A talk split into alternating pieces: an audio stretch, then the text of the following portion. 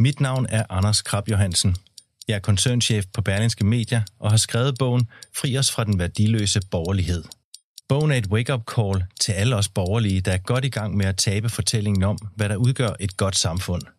Vi har overladt omsorgen til staten, velstand til vores politikere, familien til institutionerne, dannelsen til tilfældighederne og forsømt at genopfinde og forny de værdier, som taler til menneskets hjerter. Fri os fra den værdiløse borgerlighed er i handlen nu. Du lytter til Radio 24 Velkommen til Huxi og det gode gamle folketing med Huxi Bak. Rigtig hjertelig velkommen også her fra formandstolen i det gode gamle folketing. Og lad os da bare komme ud over stepperne. Hermed er mødet erklæret åbnet. Og rigtig hjertelig velkommen til mine tre gæster i dag. Karoline Magdalene Meyer. Mm, Rigtig hjertelig velkommen. Tak for det. Og velkommen hjem. Du har lige Ja, gået, tak. ikke Caminoen, men en af de andre Caminoer, Ja, det har vi det. lige talt om. Ja, men den er præcis. trods alt stadigvæk 800 km lang. Ja. Og det er, ja lad mig være ærlig, måske den distance, jeg sammenlagt har tilbage, tilbagelagt i løbet af 41 år på gåben. men øh, det er imponerende. Og jeg er så glad for, at du er nået tilbage og yes. Kan være med i dag. Charlotte Dyrmose, rigtig hjertelig øh, velkommen også. Jeg ved ikke, hvor langt du har gået, siden vi så sidst, men Det har jeg ingen anelse om Nej. overhovedet. 800 Men km. Helt sikkert ikke, men jeg cykler betydeligt mere, end jeg går.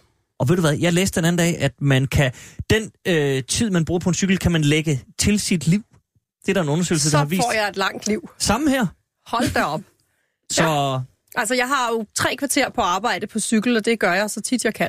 ved du hvad, vi to, vi bliver gamle. Ja, Kai, hvad med dig? Ja, jeg har lige fået en elcykel, så jeg har lige kørt... Øh, Så du, jamen, øh, jeg bliver omkring du 670 har lige, år, kan jeg regne nej, ud. nej, du skal da sige det selv, mand. Du har lige kørt dit liv i sænk. Nå. Ved ikke, man skal jo træde i pedalerne, Kai. Det er jo ligesom, Det det er gør man også med jeg en kan også elcykel. på en elcykel.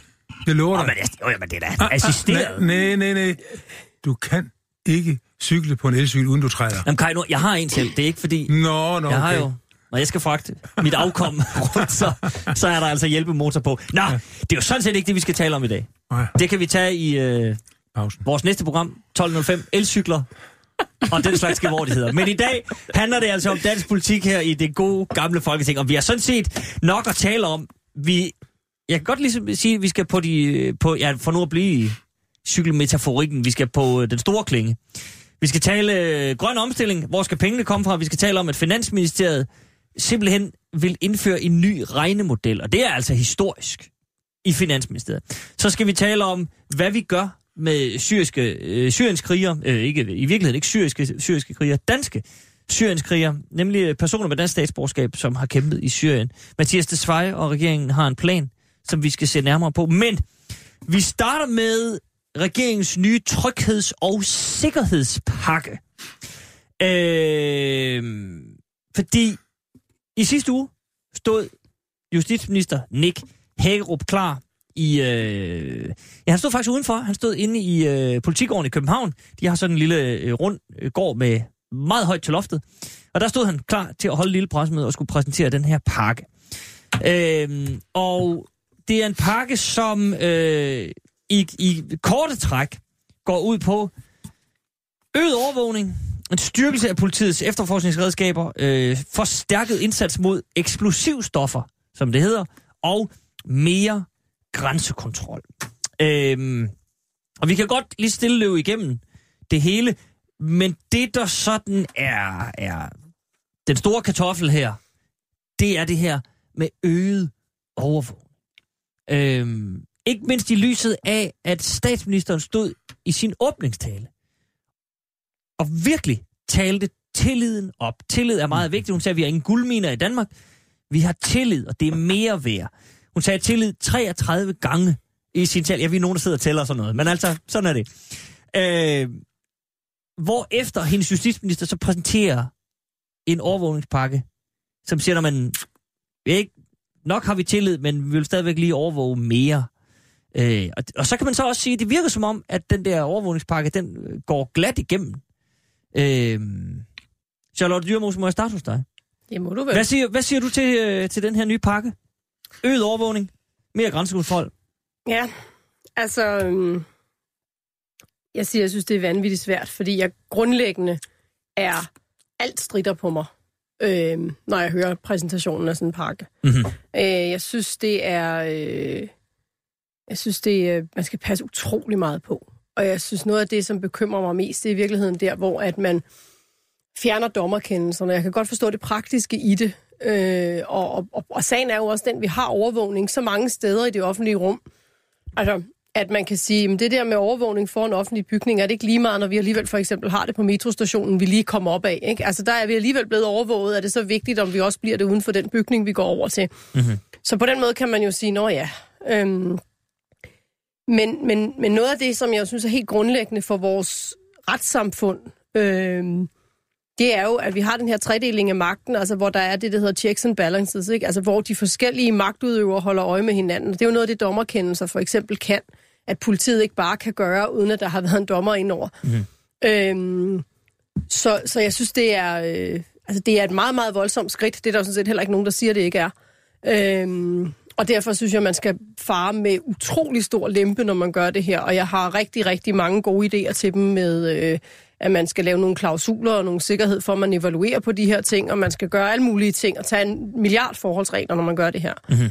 At man så gør det, og der er bred opbakning til at gøre en del. Altså, det er jo også sådan lidt svært nu, det er sådan nogle overskriftspunktformer, ikke? Hvordan gør man det? Hvad vil det så sige? Hvad kræver det? Hvad bliver der at tjekke? Hvad bliver der at se? Altså, alle de der ting ved vi jo ikke endnu.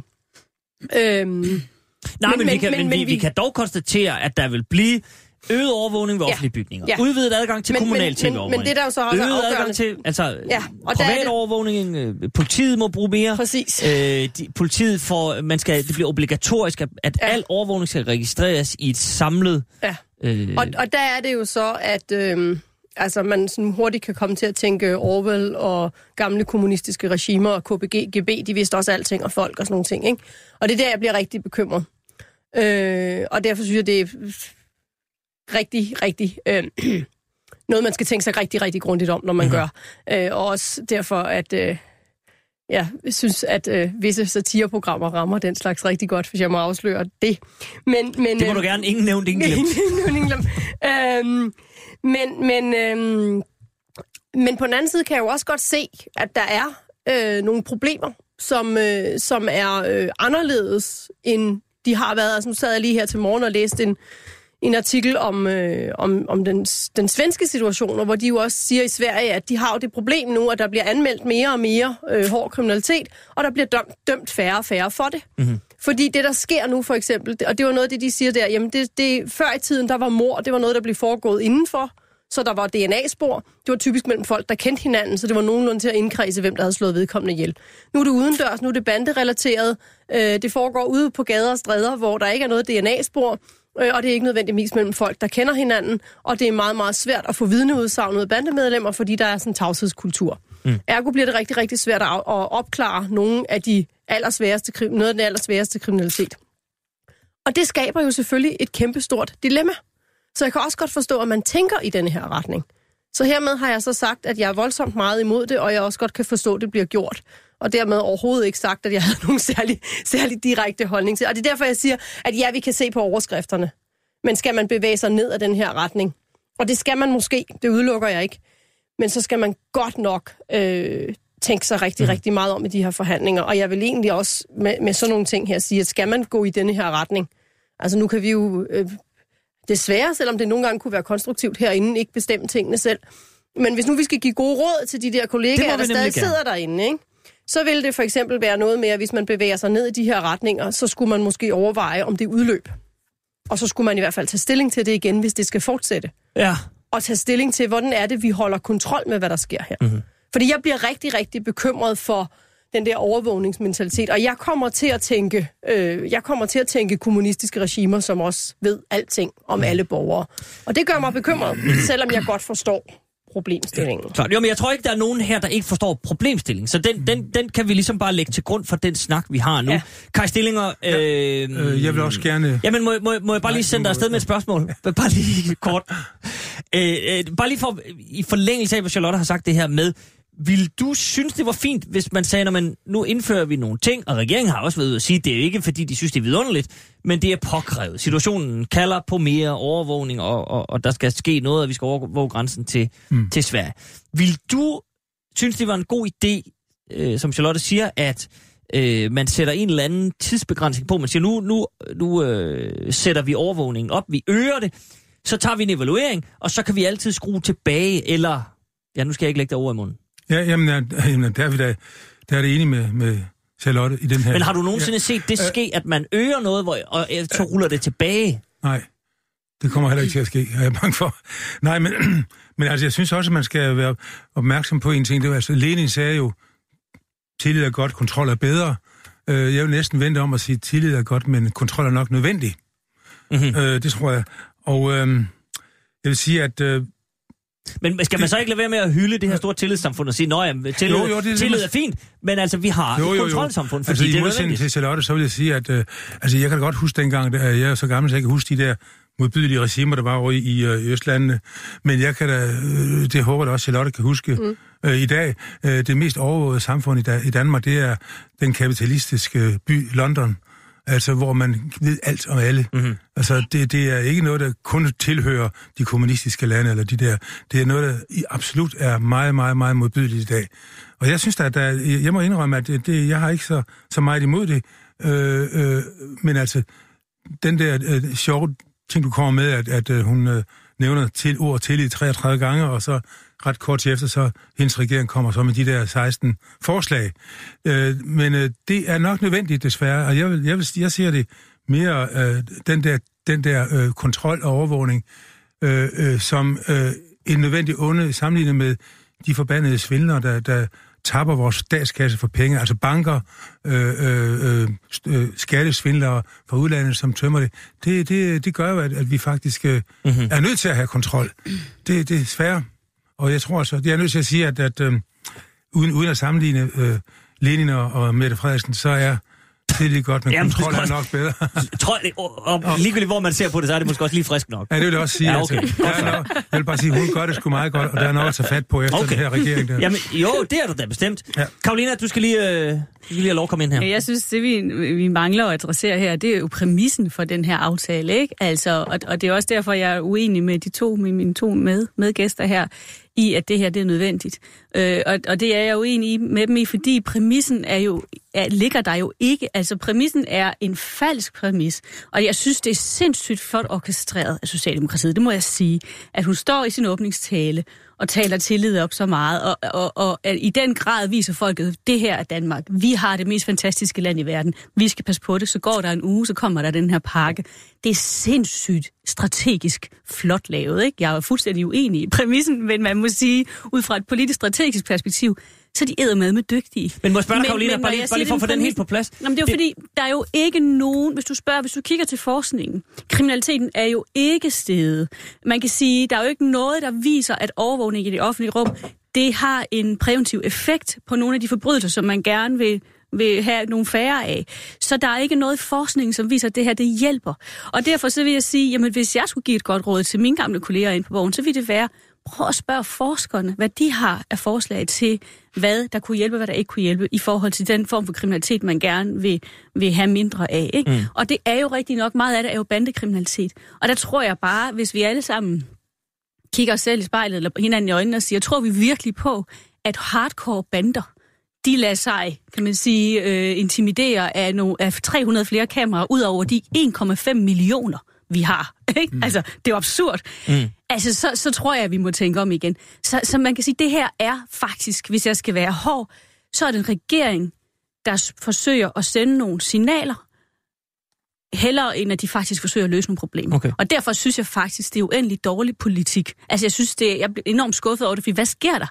Det, der sker, er jo, apropos tillid, det er jo, at når nu, hvis nu de her 300 kameraer og, og, og den her pakke bliver gennemført, og så går der 3, 2, 3, 4 år, og det viser sig, at den ingen effekt har haft, hvilket jeg tror er fuldstændig det, vi vil se, så har vi en befolkning, som har endnu mere mistillid til politikerne, end de har i forvejen. Mm. Så det kommer til at være kontra, kan man sige, produktivt i Men, forhold men må jeg spørge dig, Karolina, øh, i forhold til det her med orkestreringen, som du siger. Ja. handler det om, nu prøver jeg bare lige, jeg har tænkt tanken også, men handler det om, øh, at Mette Frederiksen stiller sig op, holder en åbningstale, som, jeg vel, handler meget om tillid, men jo også var, øh, i hvert fald blev beskyldt for, hvis man, den var sådan lidt dyster. Der blev i hvert fald tegnet et billede af nogle ting, der ikke gik så godt. Integrationen gik ikke godt, der var steder, Mette Frederiksen ikke ville komme.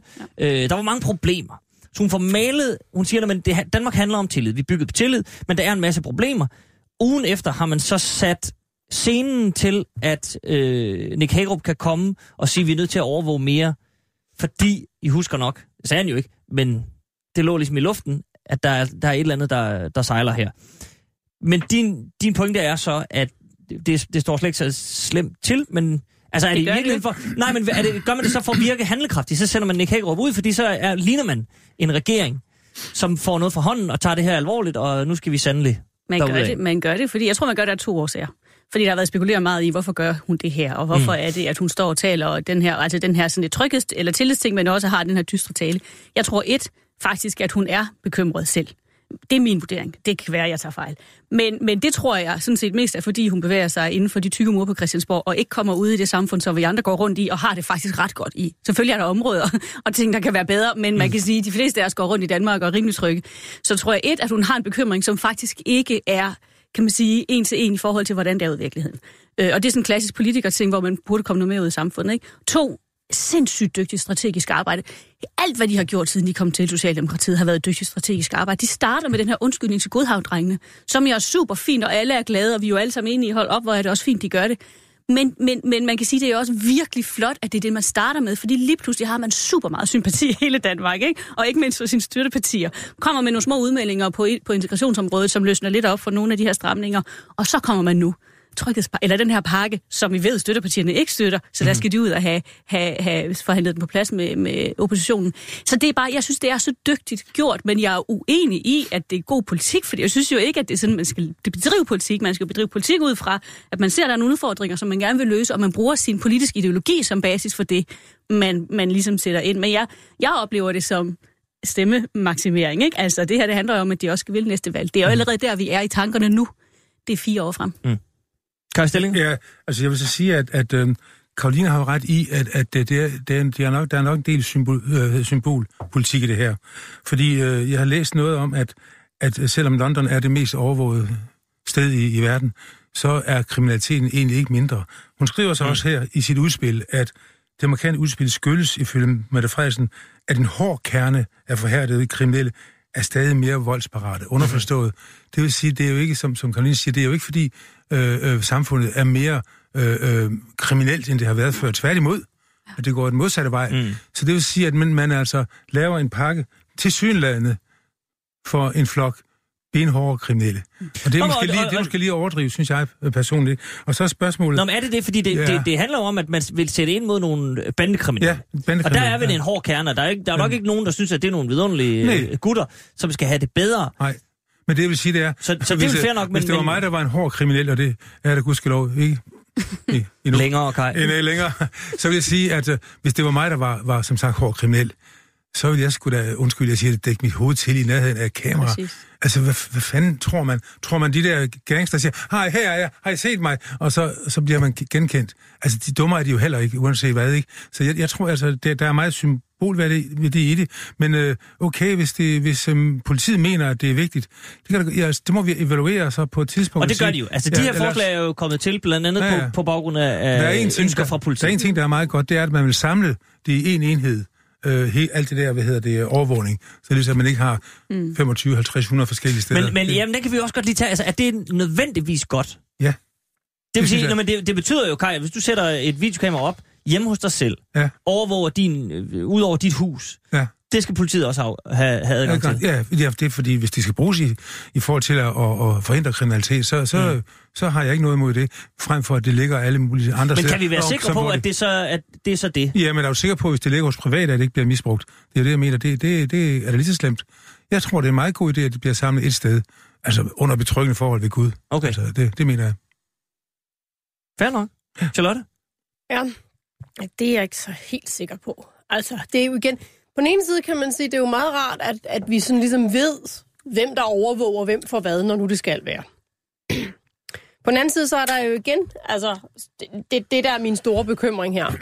Nemlig det der med, at vi centraliserer den der viden om, hvad alle mennesker laver, ikke? Mm-hmm. Øhm, Nå, men altså, det er bare det, som regimer har brugt til magtmisbrug før. Og jeg er fuldstændig med på, at der er vi slet ikke. Altså, der har vi trods alt så meget tillid i det her samfund, og så meget demokratiske rettigheder og sådan noget. Men man skal jo bare altid huske på, at lovgivning lavet til en gruppe eller en situation, kan bruges til en anden gruppe eller en anden situation.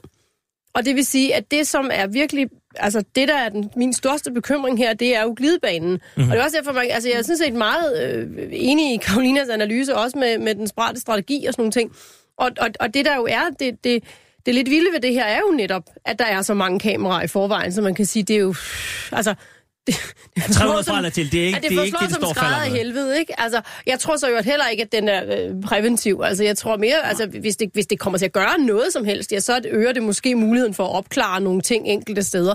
Men der, er jo også, der udstår jo også sådan en ting som, skal man oplyse, hvis man overvåger? Altså, har vi ikke ret til som borgere at få at vide, hvornår vi bliver overvåget, for eksempel? Må man bare sætte det her op hvor som helst, når som helst, fordi at nogen synes, det er en god idé? Altså, og, og, og det er jo derfor, man skal lige overveje, hvad det her skal bruges til. Ikke? Mm. Og det er jo også derfor, at fordi der kan jo være situationer, hvor at, at politiet har en begrundet mistanke om noget. Altså en, en, en fornemmelse af, det, der er jo, altså efterretningstjenesten kan jo nogle gange faktisk forhindre ting, fordi de ved på forhånd, at der er ved at ske noget. Og hvis et kamera så kan være med til enten at forhindre det i den konkrete situation, eller i hvert fald opklare det, hvis det så skulle ske, jamen så kan det jo også være meget godt at sætte kamera op, uden at skrive, at man har sat det kamera op. Men hvem holder så et kontrol med, at der ikke er nogen, der misbruger det? Altså, det, det, det er jo hele tiden overvejelsen om magtmisbrug. Ikke? Fordi der hele tiden, vi hele tiden er på vej i den glidebane hen mod misbrug af noget viden om også almindelige mennesker. Og, og, og, og altså, hele diskussionen, den- og den har jo allerede været oppe, den der med, jamen hvis vi har de her kameraer oppe for at undgå et eller andet mor, hvad så, hvis vi kan se et eller andet, der viser sig, at nogen begår socialt bedrageri? Skal vi så også bruge kameraer for at finde ud af, at, at Oscar bor altså faktisk hjemme hos Yvonne og ikke for sig selv, og nu skal han så... Altså, og det kan man jo godt blive fristet til, fordi det er da for dårligt, at Oscar misbruger systemet og, og, og, og, og får ekstra penge, som han egentlig ikke skulle have haft, fordi han faktisk ikke bor, hvor han bor. Øh, så, så det kan ens retfærdighedssand jo pludselig godt så sige, jamen, og så går det skridtet videre, ikke? Øh, og så på et eller andet tidspunkt, så får vi alle sammen bøder med posten, når vi ikke har cykellygter på. Øh, fordi vi kan se det på kameraerne alle vejen, mm. ikke? Og, og, og der skal vi bare overveje, hvad det er for et samfund, vi vil. Ja, Øhm, men, men må, må, jeg- må jeg spørge en lille smule ind til det, fordi det er faktisk, det er altså det er jo langt hen ad vejen også hovedet på sømmet, om der er sket en eller anden altså ændring af folks øh, mm. tilgang til overvågning, også øh, accept af, af overvågning. Jeg vil bare lige læse en sms op, som er kommet ind, som, øh, altså, som jeg måske, det er en lytter, der hedder Martin, der står ikke mere, men, men jeg synes, det er skræmmende. Men, men det er jo muligvis sådan, nu har jeg bare beskæftiget mig en lille smule med det her også i sidste uge, der, der, det tyder på, at der er både i, efter Mette Frederiksens tale, og sådan, øh, der, der er jo blevet lavet lidt undersøgelser omkring det her, hvad folk siger til den her overvågning.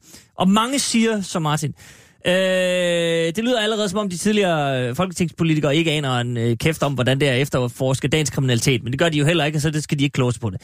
det. Det er så, hvad det er. Men så kommer det. Hvis man ikke har noget at skjule, så er man sgu da ligeglad med en smule overvågning. Og det er vel det, Lige præcis der er det. kernen, ikke? Ja. Og, og det, er jo det, der, altså i min optik, ja, lidt og, farligt. Og det er det nemlig, og jeg er så enig Super med dig. Jeg er glad for, at du læser det eksempel op, fordi der var øh, på en tilsvarende øh, holdning på, jeg tror det var DR.dk, en artikel, hvor man havde spurgt en dansker på, nogle danskere på gaden, og der var en, der havde givet udtryk fuldstændig samme holdning, mm. nemlig, jamen jeg har jo ikke noget at skjule, jeg gør ikke det, så det gør mig ikke noget. Så det, der sker, er, at danskernes kritiske bevidsthed i forhold til det principielle ja. i, at vi lever i en retsstat, hvor vi alle sammen har ret til vores eget privatliv, den bliver altså på en eller anden måde en lille smule udvisket her. Ikke? Og den er jeg bekymret for. Og det er også derfor, jeg mener, at når man som statsminister i det her land stiller sig op på talerstolen og taler så meget ind i danskernes frygt for, at vores tillid skal gå i stykker, for en uge efter at komme med den her pakke, så synes jeg, man misbruger sit embede, fordi det, man skal gøre som statsminister i det her land, det er jo at fortælle danskerne, vi lever i et demokrati, der er bygget op på frisind, lovsind, retsind og storsind, på de fire sind, der står i Folketingets vandrehal. Blandt andet netop vores frihedsrettigheder. Altså vores tillid til, at vi alle sammen skal have vores egne liv, og at, at staten ikke er den store, som Charlotte også siger, staten skal ikke være den store overvågnings- og, og sådan, øh, gamle, sådan, de her gamle socialistassociationer, man får. Jeg, jeg, jeg er simpelthen så bekymret for lige præcis den holdning, jeg kommer med der, fordi det er principielt. Jeg, jeg, jeg lever da også, tror jeg nok, det bilder mig der ind, et liv, hvor jeg ikke begår noget kriminelt og i min stille. Men jeg vil da ikke overvåges på kæden. Mm. Jeg vil da ikke have, at mit liv skal deles eller kunne ses af alle mulige øh, politifolk eller efterretningsfolk, fordi jeg lever i et land, hvor at frihed er vigtigt. Det er principielt det her, ikke? Og der synes jeg, at danskernes kritiske bevidsthed nogle gange måske godt kunne, kunne få et spark i røven. Charlotte? Så absolut. Men vi har jo så også grundlæggende det problem, og det er ikke, at jeg har øh, svaret på, hvad vi så gør ved det. Men, men, men sagen er jo den, at Google ved forvejen, hvor vi er hen, og hvad vi er laver, og rigtigt, hvornår ja. vi gør det, og hvilke præferencer vi har for hvad som helst. Ikke? Og et eller andet sted, så kan jeg måske også godt forstå, at man får det som Martin, når man tænker, ja, men jeg svarer jo alligevel ja til cookies og ja. privatlivs alt muligt hele tiden, og i øvrigt kan Google jo altid fortælle mig, hvis jeg har kørt et eller andet sted hen, hvor langt der så er hen til det sted, jeg plejer at køre derfra. Ikke? Altså, så, ja. så, så på den Men- måde kan men- man sige, men- jo, men så, så, så der er jo et eller andet misforhold mellem... Men der er alligevel forskel, når det er stat og når det er markedsføring, altså når det er private virksomheder. Og, og det er jo det, men, men jeg tror bare, at det, der sker, det er også, at det er med til at skabe den glidebane mod, at man tænker, men det er jo ligegyldigt, for Google ved det alligevel. Ja, ja, ja. Og det er derfor, at, at der, hvor jeg sådan for alvor bekymrer mig, det er den der, når det bliver magtcentreringen. Og det er også derfor, jeg synes faktisk, at det er ekstraordinært vigtigt med sådan nogle ting her, at man tager det op til revision. Og så kan det godt være, og det har sådan set ret i, at det er sjældent, at sådan nogle ting bliver rullet tilbage, når man så først har indført det. Men det vil jo betyde, at politikerne vil være nødt til at tage stilling til det igen for at fortsætte det, for eksempel. Mm-hmm. Eller det vil betyde, at man var nødt til at lave en eller anden revidering, og så kunne man jo håbe, at øh, den fjerde magt, nemlig pressen, gad at være så kritisk, at man så stillede de der kritiske spørgsmål om to eller fire år, når det her skulle revideres, og sagde, jamen har det så gjort en forskel? Betyder det faktisk noget? Hvad har det her konsekvenser? Og der, og der må jeg bare sige, det er sådan et sted, hvor jeg synes, at vores journalister og vores medier i det hele taget har en kæmpe rolle at spille, og et gigantisk ansvar for at være borgernes talerør til den kritik, mm. og holde fast i det.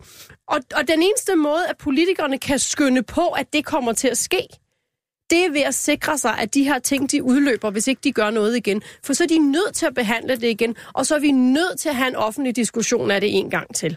Og det er derfor, jeg sådan håber, at man vil overveje at gøre det i lige præcis de her sager. Fordi det giver den der mulighed for at tage stilling til os. Hvad har af konsekvenser, at den dømmende magt ikke nødvendigvis er inde over? Jeg er så noget skeptisk over for at fjerne den dømmende magt fra det, men hvis man gør, så er vi godt nok nødt til at tage stilling til, hvad har af konsekvenser? Og så håber jeg meget, at vi kan få en diskussion af det i medierne igen Mhm. mm-hmm. om et par år. Jeg vil i hvert fald gerne bidrage til det.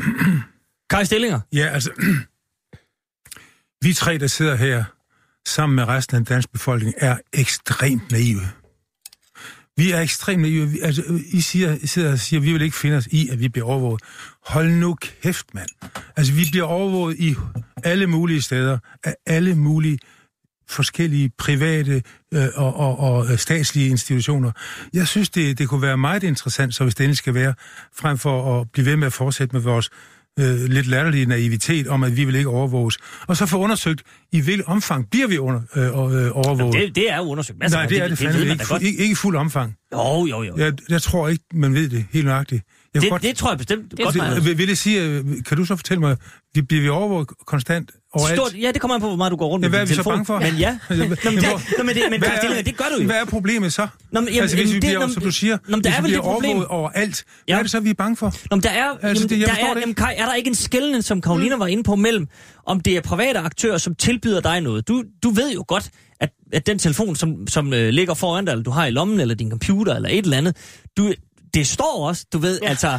øh, øh, Går du med på det her, øh, og så ligger der 30 siders dokument, som du ikke læser, og så øh, scroller du helt ned i bunden, og så siger du, yes, det er jeg helt med på. Og der står, at du bliver overvåget i hoved og modsat. Så det ved du godt. Og du ved godt, at telefonen lytter, øh, og hvis du har læst bare lidt avis, så ved du godt, at din telefon lytter med. Så hvis du siger, Nå, men, altså, når du kommer ud nu, ja. så er der sikkert en reklame for bøger om Lenin, fordi du har sagt Lenin i starten af den her udsendelse. Alt det der, det ved man godt. Men der er vel en forskel på, om det er private aktører, som tilbyder dig noget, hvor de siger, vi overvåger dig, og så siger du ja. Også fordi langt den vej der, det er jo smart nogle gange, så kan den genkende indkøbsmønstre og alt muligt, tænker man, det er skidesmart. Men derfra og til, at staten overvåger dig. At statsministeren siger, det gør vi også fra statslig side. Vi skal ikke sælge dig noget. Vi skal tværtimod lovgive og, og passe på dig sådan set. Og i det øje med overvåger vi dig. Hør her. Der er vel en afgørende principiel Nå ja, forskel, Kai. Stillinger. Hvad er det? Nu Hvad- kommer der et eller andet Karnovs lovsæt, når Nu skal du jeg her. og snakker så meget om hvad, det her. Hvad, nu vi snakker om at købe og sælge. Så Ja. spørger jeg Alfred Sommenhed, hvad er det, Mette Frederiksen gerne vil sælge til os? Hun vil også sælge noget til os. Hun da sælge mere tryghed, for fanden. Det er det, det drejer sig om. Det ved jeg godt, Hun men, sælger- hun men sælger- får vi reelt altså, det? Jamen, det er det, hun tror, vi gør. Altså, vi får ikke, altså, øh, lige et øjeblik, altså, det kan godt ske, at private vil sælge os noget, og vi aner ikke, hvad det er, de sælger os. Men altså, Mette Frederiksen forsøger da at sælge os mere tryghed. Nå, jamen, Jo, men Altså, politik det- det er handler jo ikke om at sælge. Altså, det er jo det der, det, hvor snakker hele den at er. Nå, jo, jo, men politik Ja. handler jo lige præcis ikke om at købe og sælge. Fordi i det øjeblik, at vi køber ind på det, så har vi fuldstændig misforstået præmissen i at bo, i leve i demokrati. Ikke? Altså, politik handler jo om, at vi har nogle politikere, der fremsætter nogle visioner for, hvad det er for et land, de gerne vil have. Ja. vi skal leve i, eller for en verden, vi gerne, vi, de gerne vil have, vi skal leve i. Og så kan vi byde ind på det eller ej. Men det handler ikke om at købe eller sælge noget. Og derfor så er det også fuldstændig, jeg er jo helt med på din, din, din jargon, og jeg ved jo godt, at, at altså det er også derfor, min kritik er så hård af den måde, som, som de har orkestreret det på, fordi det bliver ført som sådan et, nu leverer vi en lille lunds af kagen, så går der en uge, og så kommer vi med løsningen på det problem, vi lige har adresseret, som ikke findes ud i virkeligheden. Ikke? Ja, jo. altså, og jeg synes, det er så usympatisk at føre politik, politik på den måde, ja. fordi vi, vi snyder jo borgerne, som jeg sagde før, til sidst ender det jo med, at den løsning, vi har leveret, den virker jo ikke alligevel, fordi der er jo ingen, altså prøv at kigge i forskningen, der er ingen, der kan pege på, at overvågning har en præventiv effekt. Nej. Som sagt, ja, det kan have en effekt i forhold til efterforskning, men man bruger også rigtig, rigtig meget ekstra tid på at se de her bånd igennem, så politiet har faktisk, altså Københavns politi droppet på et tidspunkt et forsøg med mere overvågning, fordi det brugte så mange ressourcer på at kigge de der bånd igennem. Ikke? Mm. Så, så, så, så det er jo, altså undskyld mig, men en fis i en, i en hornlygte, det her. Jamen, det tror jeg også. Det bliver bare sige, og, det, er- og derfor så, det er så, signalværdi. så jo, bliver jeg altså ja, ja. godt indigneret over, at man som, som vores statsminister og som landets regering altså går ind og laver den form for politik, for jeg synes Mhm. simpelthen ikke, det er fair. Men må jeg, må jeg så stille et spørgsmål? Øh, øh, den, der var faktisk en, der spurgte på sms, og nu, er den nu, er der, nu tækker der mange ind, så nu røg den lige. Jeg nåede ikke at få den markeret.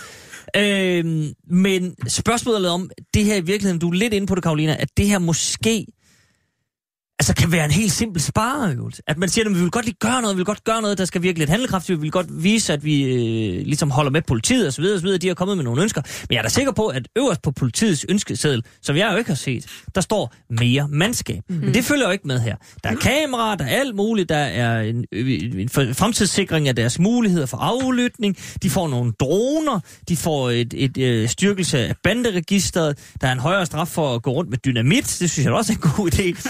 Og så laver man den her mærkelige øh, grænsekontrol op til to gange om ugen mod Sverige. Altså, det er jo ligegyldigt. Altså, Fuldstændig ligegyldigt. fuldstændig ligegyldigt. Altså, Med mindre, det, at, at med mindre grunden til, at de beder om det, er for at kunne lave strategisk grænsekontrol. Hvor de en gang imellem går ind og siger, nu tjekker vi alt, for vi har efterretninger om, at noget er på vej igennem. Men altså, så kan du ikke nytte noget, at vi smutter lidt op og tager nogle af færgerne op i Helsingør, og så tager vi de fleste af dem, der kører over, og så jeg siger bare... næsten alle tog undtagen nej, dem om det er også rigtigt, men som det- som så det er bliver man nødt til at gøre det, ikke? Fordi hvis, vi kun gør, hvis man kun gør det på den måde der, så er det jo kun ligegyldigt. Så er det jo rent sådan, nu gjorde svensker det, så nu gør vi det også. Æbe, æbe, busse, ikke? Mm-hmm. Altså, hvis ikke man ligesom siger, at vi bruger det her til at sige, at hvis vi har en begrundet mistanke om et eller andet, så bliver alle stoppet ved alle indgange. Så er det ligegyldigt. Mm. Ja, Det så er det man- men, men, virkelig men bare lige tilbage til mit spørgsmål. Kan det, kan det være... Og det er jo selvfølgelig kynisk, men det er det jo nogle gange i politik. Det er, Nej, Kan er det... det virkelig? Hvad siger du? Nej, er det virkelig? politik er kynisk. jo. Jamen, jeg har fået taget min møde om efter, efter snart otte år her, det må jeg sige. Øh, men, men at man simpelthen bare siger, at vi, vil, vi har jo sagt, at vi også gerne vil, vil styrke politiet osv. osv. Det gør vi på den altså, billigste måde, vi overhovedet kan slippe af med. Vi kører en håndfuld droner, og så får, så får de bare lov til 300 kameraer osv. osv. Det koster jo ikke alverden. Det er jo ikke tusind nye politibetjente. Nej. Nej, men det er da meget muligt. Altså, jeg tænker, det er da, selvfølgelig er det der en del af ligningen. Det er der, at det her det er en billig måde at, at, at løse et problem på, som man så kommer nok kommer til, ikke kommer til at løse alligevel. Mm. Fordi jeg forestiller mig, ja, politiet vil gerne have flere ressourcer til at være på gaden. Det vil vi også. Altså, når du kigger ud i nogle af de områder, hvor der har været udfordringer i København i hvert fald, så hvad har de efterspurgt? Flere nærbetjente, ikke? Mm. Altså flere nærbetjente til at styrke den tryghed, der så er øh, for, ved, at betjenten er der. Det er den ene ting, jeg forestiller mig også. Altså, jeg forstår slet ikke, hvorfor der ikke er nogen, der nævner, hvis vi ved jo, at det er bandekriminalitet, den hårde kriminalitet, der bliver talt om her. Hvorfor kigger vi ikke på, hvad folk så, altså forskningen viser hjælper i forhold til bandekriminalitet? Det er jo sådan noget med at sørge for, at man ikke får rekrutteret nogle af de unge drenge, der går rundt i de her områder. Ikke? Altså, det er jo den, den, forebyggende indsats mm-hmm. ud i områderne. Det er overhovedet ikke med. Altså, det er ikke nævnt med et ord. Og bare det sådan lidt, jamen, så kommer vi jo aldrig livet. Altså, tror vi virkelig, at man holder op med at være øh, bandeaktiv, fordi at der bliver sat 300 kameraer mere op i Danmark. Altså, det er fuldstændig absurd at forestille sig, at det skulle have nogen form for. Tryghedskameraer, Ja. Men, men, som men, politiet faktisk har døbt dem. Det skal vi huske. men Huxi, det står Huxi, i papirerne. Det, for at fortsætte det, som, undskyld. Ja, som Karoline siger, det, er det, det, det står jo direkte, hun, hun nævner det faktisk. Hun nævner, at det er prim, primært udspillet her med de 300 kameraer og alle de der 16 ting er her. Skyldes, at en hård kerne af forhærdede kriminelle er stadig mere voldsramte. Mhm. Underforstået. Det er altså, fordi man gerne vil de voldsomt kriminelle til livs. Ja. Og, det, det, og, og som vi også nævnte før, øh, kriminaliteten er jo ikke stigende her i Danmark lige i øjeblikket. Tværtimod, den er faldende på mange, mange punkter. Der er så enkelte, de der forbandede bander, der, der, der er værre. Ikke? Så det her, det her er måske bare et øh, forsøg på at sige, jamen, øh, nu gør vi da et eller andet. Mod hvad? Ja, mod, mod de hårdeste kriminelle. Og så er jeg fuldstændig enig med Karoline, altså man skal tage fat i der, hvor de der hårdeste kriminelle, kriminelle kommer fra. Altså fra, fra hvor, hvor bliver rekrutteret fra? Kan man gøre noget for at forhindre det? Det er det, der drejer sig om i virkeligheden, mener jeg. Okay. Suk. Ikke? Ja, så det ved jeg ikke. Nu må, nu må vi jo se, hvor den, hvor den øh, øh, lander og så videre. Men, men bare lige til vores, øh, til vores øh, ven, som skrev ind, Martin her, som ikke var bekymret, fordi han havde ikke noget skjul. Så vil jeg bare øh, citere øh, Edward Snowden, som på et tidspunkt sagde, at øh, i forhold til det her med, hvis man, ikke, øh, hvis man er for overvågning, fordi man ikke har noget at skjule, så er næste skridt jo, at man øh, øh, sådan set ikke øh, har noget til overs, men de kan bare tage ytringsfriheden, fordi jeg har ikke noget at sige. Og så... det er satme et godt citat. Det er et rigtig godt citat. Og, og det er øh, meget præcist. det er meget Ja. præcist. Og der tror jeg ikke, der er nogen, der, øh, der synes, vi kan. Nej. Den kan man lige sidde og, og tykke på. Ja. Men, men apropos øh, retssikkerhed, så skal vi lige forbi en, en, øh, en lille ting, som jeg fast, faktisk vidste ikke engang fik sendt til jer. Men så nu kom der lige pludselig et, øh, et udspil. Og jeg vil bare lige spille et øh, lille bitte klip for jer, hvis I lige vil tage øh, bøffer på. Det handler om de her syrienskrigere. Ja. Og hvad, hvad vi gør ved dem. For igen, ja. altså ligesom de forhærdede bandemedlemmer og sådan noget, der er ikke nogen, der synes, at det er fedt, at der er, er nogen, som er taget ned til, øh, til Syrien for at kæmpe med IS. Øhm, og det skal der selvfølgelig gøres noget ved, men hvad skal der gøres, det er så spørgsmålet. I går øh, præsenterede øh, integrations- og øh, udlændingeminister Mathias Tesfaye så en lille sag, og det mm. gjorde han sådan her. Danskernes sikkerhed er en af regeringens absolute hovedprioriteter. Og derfor har vi også fulgt med i, hvad der sker i Syrien i de her dage. Vi frygter, at en række IS-krigere vil undslippe deres fangeskab, og vi frygter, at nogle af dem vil sætte sig i retning af Danmark. Og derfor har vi i dag i regeringen besluttet os for at kontakte Folketinget og bede om, at vi får hastebehandlet et lovforslag, der skal gøre det muligt at fratage de her fremmedkrigere deres danske statsborgerskab, hvis også de har statsborgerskab i et andet land. Vi tror, det er et rigtigt skridt i retning af et mere trygt Danmark, og vi håber selvfølgelig på så bred opbakning i Folketinget som overhovedet muligt. Ja. Mm. Simpelthen. Øh, det skal hastebehandles. Nu skal det gå stærkt. Man har lige pludselig fået, fået travlt. Det er, det er et lovforslag, som har, har været øh, fremsat før. Tidligere regering var også øh, øh på banen med lignende, og det har stået til at skulle, øh, skulle behandles til december. Men nu har man lige pludselig fået travlt.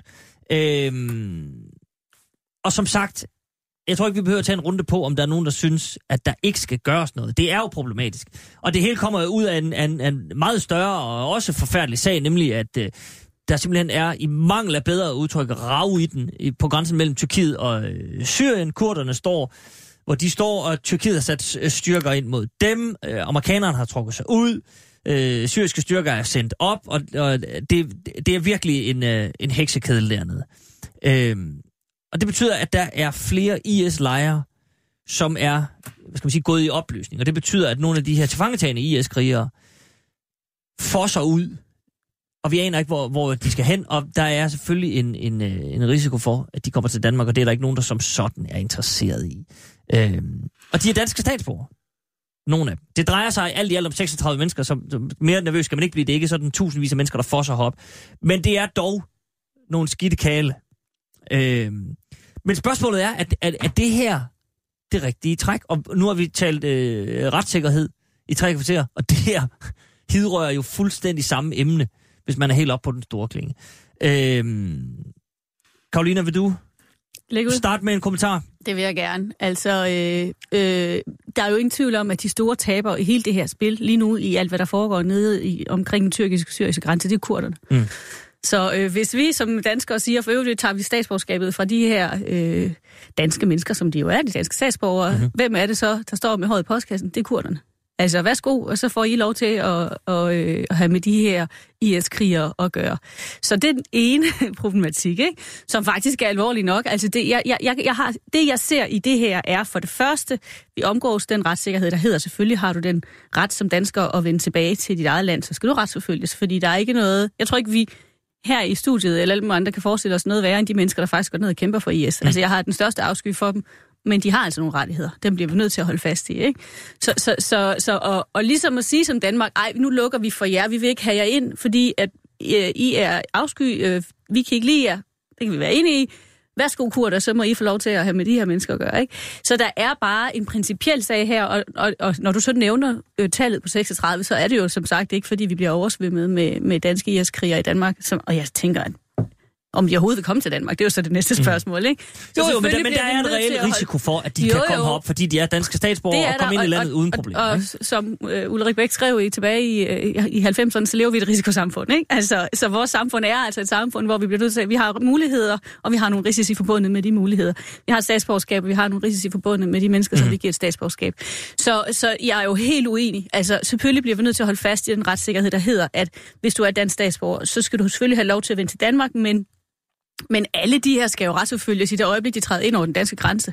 Ikke? Og, og, og så, må, så skal de jo have den straf, de fortjener, mm. ifølge dansk ret og dansk lov. Så, så, så det, er jo der, det er jo den vej, det skal takles. Mm. Altså, øh, vi bliver nødt til at holde fast i retssikkerheden, vi bliver nødt til at sige, at de skal retsforfølges, de har begået kriminalitet mod den, imod den danske stat. Øh, og, øh, og, og vi skal ikke overlade til andre befolkningsgrupper, for det er jo ikke engang et land, vel, befolkningsgrupper, og skulle klare de udfordringer, som der måtte være med de her IS-krigere. Så den opgave må vi tage på os, selvom Ja. ja. vi ikke synes, den er særlig spændende. Og det er den der ved Gud, ikke? Nej. Bare lige for at få en, en lille bitte smule øh, øh, yderligere fakta på, så skal du nok få lov, Kai. Jo. Det handler om, øh, som sagt, de her 36 mennesker. Er det Øh, kvinder eller mænd? Ja, det ved man jo ikke helt, men jeg tror faktisk, det er, det er lidt blandet. Flest mænd. Der er vist enkelte kvinder imellem. Øh, så kan jeg så sige, der er jo også, der har været en masse snak om, øh, nogle af dem har børn. Ja. Børnene er ikke indbefattet i det her. Hvis man får frataget sit øh, statsborgerskab, så sker det ikke for børnene. Børnene vil stadigvæk være øh, danske statsborger. Det er sådan en sag i sig selv, hvad man har tænkt sig at gøre med de her børn, for den danske regering har jo indtil nu afvist at hente de her Ja. Øh, det, det er jo en, en, en stor snak i sig selv. Øh, derudover, man skal huske, det er folk med dobbelt statsborgerskab. Mm. Hvis man kun har dansk statsborgerskab, så kan man ikke få frataget sit statsborgerskab. Så i går så hænger vi på dem. Nej, fordi det vil være i strid med Det statsløskonventionen. vil i den grad være. vi internationale konvention. så, så er vi der først øh, ja. På gyngende grund. Øh, derudover, og det er jo så også interessant, det er en mand, nemlig Mathias Tesfaye, der skal tage stilling i hver enkelt sag, om hvorvidt en af de her personer, og i sidste ende måske alle disse personer, skal fratages deres statsborgerskab. det er ikke. Folketinget, eller hvad? Nej. Det er ministeren, der Det er ministeren helt alene. Selvfølgelig på baggrund af oplysninger fra PT, øh, FE, så videre, så videre, så videre, men det er Mathias Tesfaye, som ene mand tager beslutningen. Det siger han også, at det er øh, en stor opgave, og så videre, så videre, men det er simpelthen der, man er. Altså, der, der har man sagt, godt, den ligger på ministerens bord. Det er vel også øh, en halvpeberet sag, tænker jeg. Kai Stillinger. Ja, absolut, ja, absolut. Altså, jeg vil så sige, at, at øhm, noget af det værste, der er sket her, det er, at, at øh, øh, den, undskyld, jeg siger det, forbandede sløng til Trump, er faktisk øh, skyld i det her.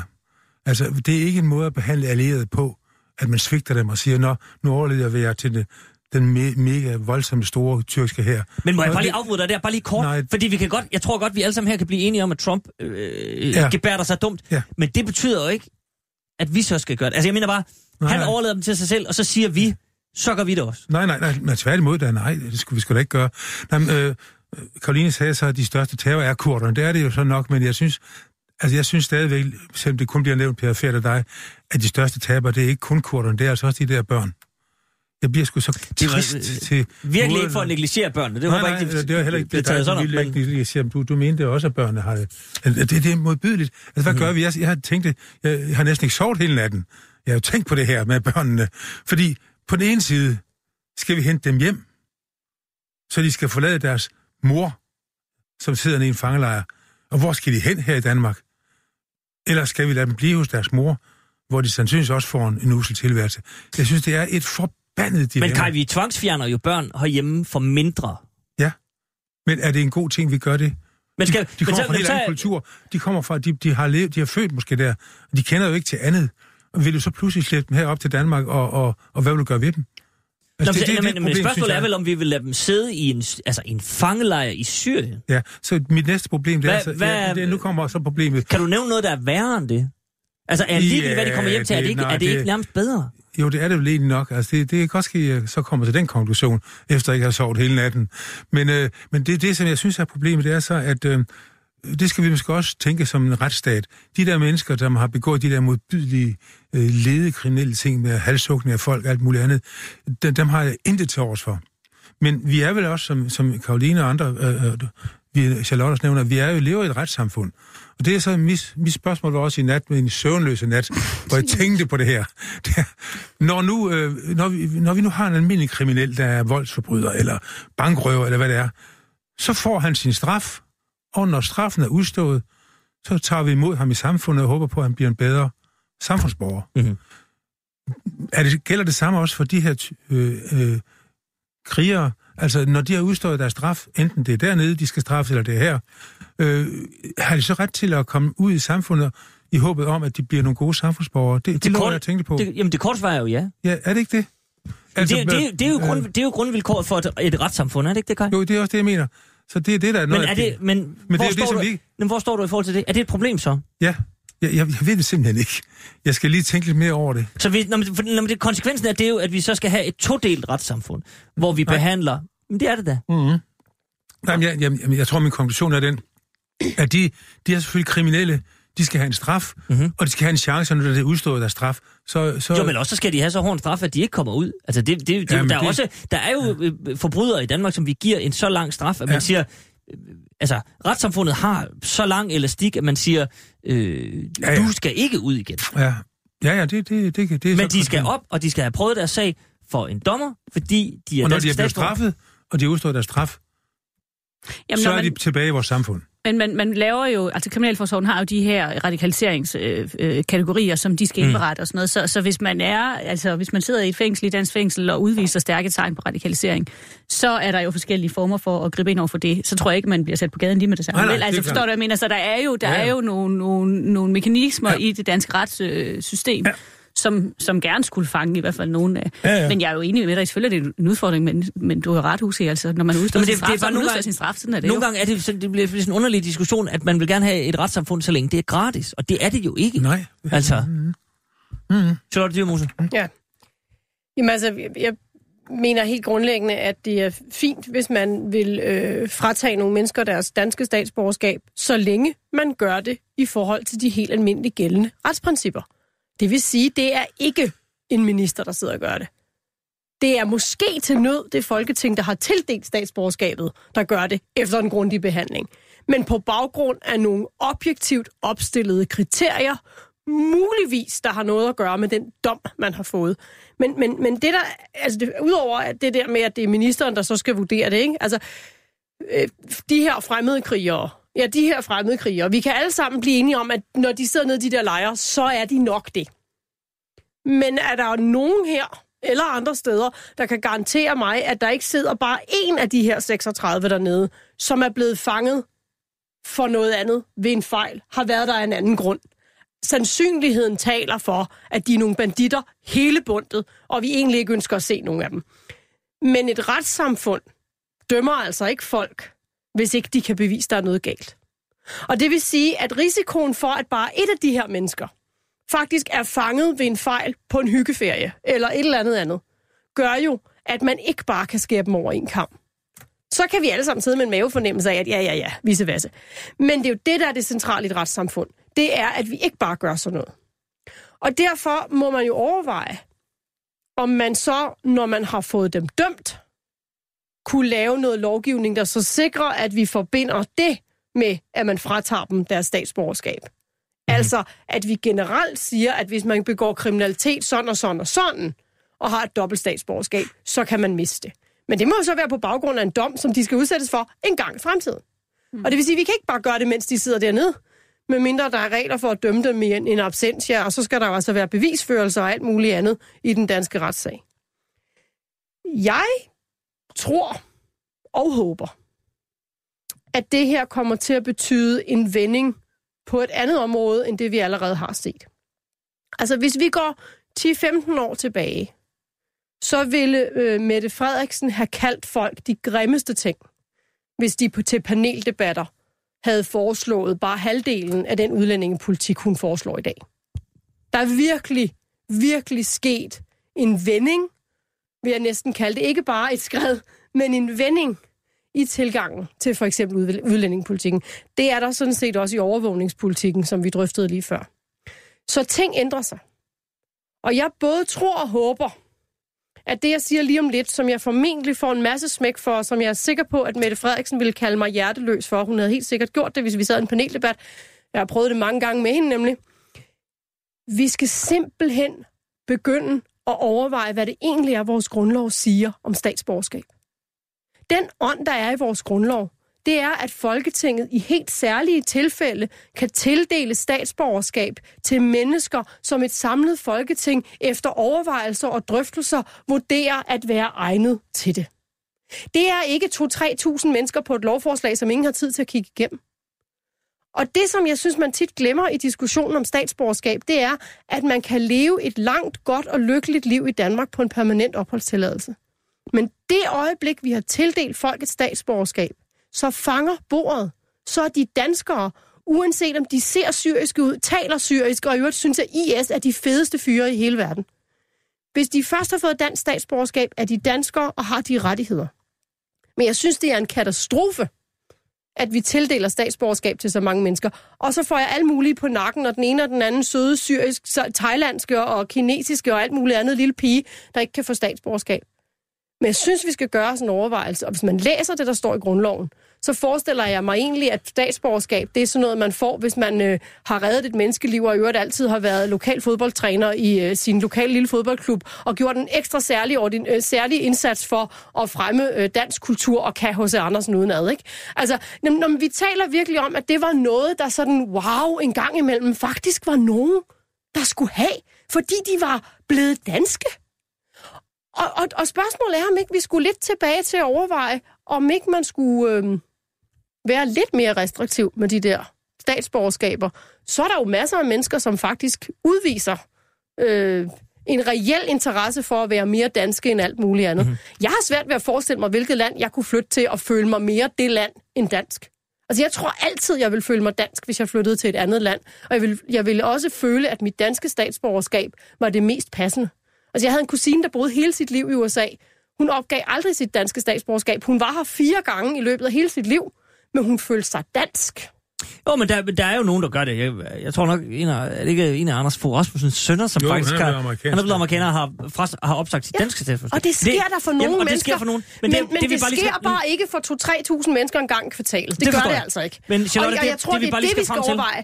I stedet for at gå og fratage statsborgerskabet fra 36 mennesker, fordi vi ikke kan lide dem. Mhm. Mm-hmm. Fordi det at gå på kompromis med vores retssikkerhed, men at lave almindelige fastsatte regler, der gør, at det er langt sværere at få dansk statsborgerskab, det kan man gøre og fastholde retssikkerheden stadigvæk. Godt. Karolina, øh, Yes. det Charlotte siger her, det er kogt helt ind. Hvis vi havde været en lille smule mere restriktiv omkring statsborgerskab, så havde vi ikke stået med de her problemer. Er det, er det et råd, vi kan øh, sende afsted herfra i dag? Nej, jeg synes, altså jeg, jeg, jeg, jeg synes, at Charlotte argumenterer godt for sin sag. Jeg er fuldstændig enig med dig i kritikken af retssikkerhedsdimensionen øh, i forhold til det lovforslag, som kommer nu, og som man gerne vil have hastebehandlet. Men jeg er uenig med, at vi giver for mange statsborgerskab. Altså, og, og, øh, og jeg er uenig i, at statsborgerskab kun skal være sådan en gylden stjerne, man kan få, når man virkelig, virkelig, virkelig, virkelig, virkelig har vist, at man kan alt øh, hos Andersen. Og, altså, for Ej, mig det var er også jeg ved det godt. Men Altså- for mig er det også en form for en måde at blive integreret i det danske samfund på. Det er, at vi viser, vi viser dig tilliden til, at du vil det gerne, så her får du det danske statsborgerskab. Mm. Så det er en del af processen, som jeg ser det. Ikke? Øh, men jeg er enig i, at mere end alle mulige, kan man sige, nu skal du svare på 50 spørgsmål, så kunne det jo godt være, at vi skal kigge langt mere i civilsamfundsengagement i forhold til statsborgerskab. Mm. Det er jo noget af det, som jeg synes kunne være interessant at kigge meget mere i. Jamen, hvordan engagerer man sig i civilsamfundet, for eksempel fodboldtræner, mm. eller laver frivilligt arbejde, eller går på højskole, hvad ved jeg. For det er der, hvor essensen af Danmark jo egentlig er. Og det ikke handler ikke om, at man skal committe sig til det, men man skal lære det at kende, og man skal vide, hvad det handler om. Ikke? Øh, Men det ligger jo meget mere i- ude i samfundet, end det ligger i at svare på nogle spørgsmål. Så jeg er enig i, at vi kunne, jeg vil gerne kigge på, hvordan er det, vi tildeler statsborgerskab, men jeg er uenig i, at, at det skal være så restriktivt, som Charlotte mener. Men øh, jeg, jeg synes, vi mangler lige en ting i alt den her. Jeg, det, I er sgu så dygtige, I to piger, så jeg kan slet ikke følge med i alt det der. Det må I undskylde. Jeg synes, det er, Det er okay. der er en ting, som, øh, som, jeg, som jeg synes, vi, vi har glemt, det er, at de 36, øh, som øh, er dernede, vi ved jo ikke, om nogen af dem altså simpelthen er, er dansk fødte, som bare blev radikaliseret. Altså, vi, vi snakker som om, at det, oh, det er nogle tyrkere, der har fået dansk statsborgerskab, fordi de har et eller andet. Det ved vi ikke noget om. Altså, jeg kunne Nej, godt... men, men, men, men trods alt, det, det, det, er bare, det er kun lige fordi, det, det her... folk med dobbelt Det er folk med dobbelt statsborgerskab. Ja, ja, hvis, du, okay. hvis, du er ren Ja. dansk statsborger, så, så Ja. Men, men Så fanger øh, bordet. så kommer jeg stadigvæk tilbage til mit problem. Er, er vi enige om, alle tre her og resten af Danmark, at øh, vi lever i et retssamfund, som, som øh, måske skal... Som, som det tror jeg, der er enighed om herinde. Det er mere på den anden side af vinduet, og, og lidt Men- længere ned ad gaden. Lidt længere ned ad gaden. At der- at det sejler. At, øh, at, at de der modbydelige forbrydelser, de sandsynligvis har begået, det er jo ikke alle, som Charlotte siger, der har gjort det. Det ved vi ikke noget om. De skal jo først dømmes, så, så skal de have en dom. Men når den er udstået, om vi så øh, er villige til at øh, tage tage dem tilbage til det danske samfund, som om det var en, en anden Jamen, prøv, prøv, nu, nu, nu er der kun 20 sekunder tilbage, så nu tager vi nogle nyheder, og så samler vi lige op på det spørgsmål. Ja. For det er jo centralt Ja. i, i, i, i samtalen om et retssamfund. Ja, det er det. Om man er villig til at, at, at gøre det. Ja. Fordi ellers så skal der jo virkelig øh, laves altså store omkalfatringer lidt længere ned ad gaden, hvis vi ikke er villige til det. Ja. Det vender vi tilbage til, fordi vi kan ikke gøre det nu, der er nemlig nyheder, men vi gør det lige om fem minutter. Du lytter til Radio 24 /7. Velkommen til Huxi og det gode gamle folketing med Huxi Bak. Rigtig hjertelig velkommen tilbage her i det gode gamle folketing. Jeg har besøg af Kai Stillinger, Charlotte Dyrmus og Karolina Magdalena Meyer. Og bare lige for, øh, øh, hvis man, hvis man øh, tænker, hvordan er det nu? Hvad var det nu, de var medlem af og sådan noget? Så tager vi den lige. Kai Stillinger, SF. Charlotte Dyrmose, konservativ. Og Karolina, alternativ. Yes. Så ved man lige, hvor, hvorfra tankerne hidrører. Øh, og Kai, lige op til nyhederne, der, øh, der mødtes vi to omkring et fuldstændig principielt spørgsmål. Vil du lige præsentere det igen? Ja. Når et menneske har begået en forbrydelse, så skal vedkommende straffes. Øh, og, altså, vi har dømt, og så skal han straffes. Og når straffen er udstået, så modtager vi ham i samfundet og håber på, at han bliver en god samfundsborger. Mm-hmm. Vil det samme gælde for syrienskrigerne, at de får deres straf? Når det er udstået deres straf, så er de gode samfundsborgere. Spørgsmålstegn. Altså, jeg svarer lynhurtigt ja. Ja. Det, nå, men det er jo det, der definerer et retssamfund. Men, men øh, Charlotte og Karoline må jo gerne. Nu kommer der forbehold. Kommer der forbehold måske nu? Nej, jeg svarer jo også, øh, jeg svarer jo også øh, ja. Altså, det er jo det, der ligger i vores retssamfund, og det er det, vi må, vi må øh, gå ud fra. Så er der jo masser af, af grunde til ikke at lukke folk ud i samfundet, hvis de er indspærret, ja. fordi de udviser for eksempel, som jeg sagde før, også øh, stærke tegn på radikalitet eller radikalisering. Øh, vi har jo altså også nogle danskere siddende inde i de danske fængsler. Øh, Lundin øh, her var nogle, nogle ret øh, voldsomme forbrydere siddende inde, som nok bliver siddende indtil man vurderer, at de er klar til at komme ud i samfundet. Så ja, Hvis man overhovedet Og- vurdere. Og, det er vel i virkeligheden altså, det. Nå, men lige til det sidste, det er jo, altså, vi er jo enige om, at der er jo ikke nogen, der synes, at det at være syrienskriger er særlig fedt. Faktisk nok noget af det, for, det værste, vi kan forestille os. Ja. Men betyder det, at alle syrienskrigere nødvendigvis øh, aldrig ville kunne blive resocialiseret ud i det danske samfund? Altså, det kan vi jo ikke vide. Det kan vi jo ikke vide. Altså, et, et hvert menneske er jo, er jo sit eget menneske, så det kan vi jo ikke altså, sidde og beslutte på forhånd, at de for altid og evigt vil være mennesker, der har lyst til at gå ud og slå alle mulige andre ihjel. Altså, jeg ved det ikke, men, men øhm, vi bliver nødt til at stole på, at vores retssikkerhed og vores retssystem er det, der skal bestemme. Må det ikke også, de bliver overvåget, i, hvis de en dag bliver frie, altså hvis de kommer ud af fængslet? Jo, der er jo, der er jo så, det øh, tro. programmer, sådan exit-programmer også fra fængsel, hvor man, man overvåger folk. Og så, så handler det vel også om, øh, at vi har et retssystem, hvor øh, straffen er proportionel med forbrydelsen. Det vil sige, hvis du øh, begår, nu bliver der nævnt Peter Lundin, ja. Ja. Peter Madsen, andre Peter Madsen, typer, ja. altså, så, så får man jo en straf, som er proportionel med den forbrydelse, man har gået, er begået. Og det er forvaring. Jo. Det er forvaring. Jamen, det er jo en Ja, forvaringsdom, og der, altså, der vil jeg da godt øh, våge øh, pelsen at sige, nogle af de mennesker, som tager ned og kæmper side om side med islamisk stat, og synes, det er en fantastisk idé, altså står jo også til en, en forvaringsdom, fordi det er jo fuldstændig vanvittigt. Fuldstændig, Ja. Så ja. derfor er, er øh, svaret stadigvæk ja. Mm. Ja. Synes jeg, Kai. Det, men det er jo dig, der er i tvivl. Det er jo det, der Nej, det, jeg er ikke i virkeligheden, tvivl. det, der bekymrer jamen, mig. jeg, jeg har tænkt over de gode argumenter, I er kommet med nu. Jeg er helt enig med jer. Selvfølgelig lever vi i en retsstat. Og selvfølgelig, når det er udstået deres straf, så, skal vi, så må vi betragte dem som værende folk, som nu øh, har, har, skal, skal gøre et forsøg på at være normale samfundsborgere. Okay. Sådan, så, så må det være. Sådan må det være i samfundet. Charlotte? Ja, jamen altså, selvfølgelig må det være sådan. Altså, man, man, skal jo, man skal jo dømme dem, og man skal straffe dem, og man skal så forholde dem i forvaring, hvis de er bindegale, og det er de formentlig en god del af dem. Øhm, altså, og så hvis vi endelig skal altså, tilbage til den der øh, ministerielle fratagelse af statsborgerskaber, ikke? Altså, det- som jeg mener er altså, fuldstændig beyond øh, vildt, øh, at, at man gør det, så skal man da, hvis man skal gøre noget af den stil, ja, så skal man jo overveje nogle af dem, der har dobbelt statsborgerskab, om man kan lave nogle retningslinjer for, at en del af sådan en dom er, at man fratager dem deres statsborgerskab. Mm-hmm. Man har stadig en forpligtelse så, så, for, for at straffe dem. Øh, og så kan det være, at de skal sendes ud af landet, fordi de kan miste deres statsborgerskab. Men så må det foregå via en helt almindelig retslig proces. Og ikke fordi Mathias Telfari synes, de er nogle, de er nogle gale fyre, fordi så bliver det noget meget, meget underligt noget. Og det er selvfølgelig klart, det kan man jo så kun på folk, man ikke gør statsløse. Og det er så selvfølgelig problemet, og dermed tilbage til overvejelsen af, hvem det er, man, man, man giver statsborgerskabet. Ikke? Men, men, men skal man ud i noget med at fratage folk statsborgerskab, så må det foregå via den retslige proces som en del af den dom. Mm-hmm. Øh, og så må det være for nogle almindeligt gældende kriterier, der gør, at mennesker, der har gjort noget tilsvarende, også mister deres statsborgerskab, hvis man har muligheden for at tage det fra dem. Sådan så man har et fuldstændig klart, retligt grundlag for at tage statsborgerskabet fra folk, hvis man skal gøre det. Og det, det, det er jeg så enig med dig. Jeg synes jo, det er interessant. Jeg håber, at der er nogle kritiske pressefolk, som går ud og, øh, og spørge ind til lige præcis den del af lovforslaget. Man kan godt være uenig i hele præmissen om, at man skal kunne tage statsborgerskab for de her syrienskriger, som jeg er.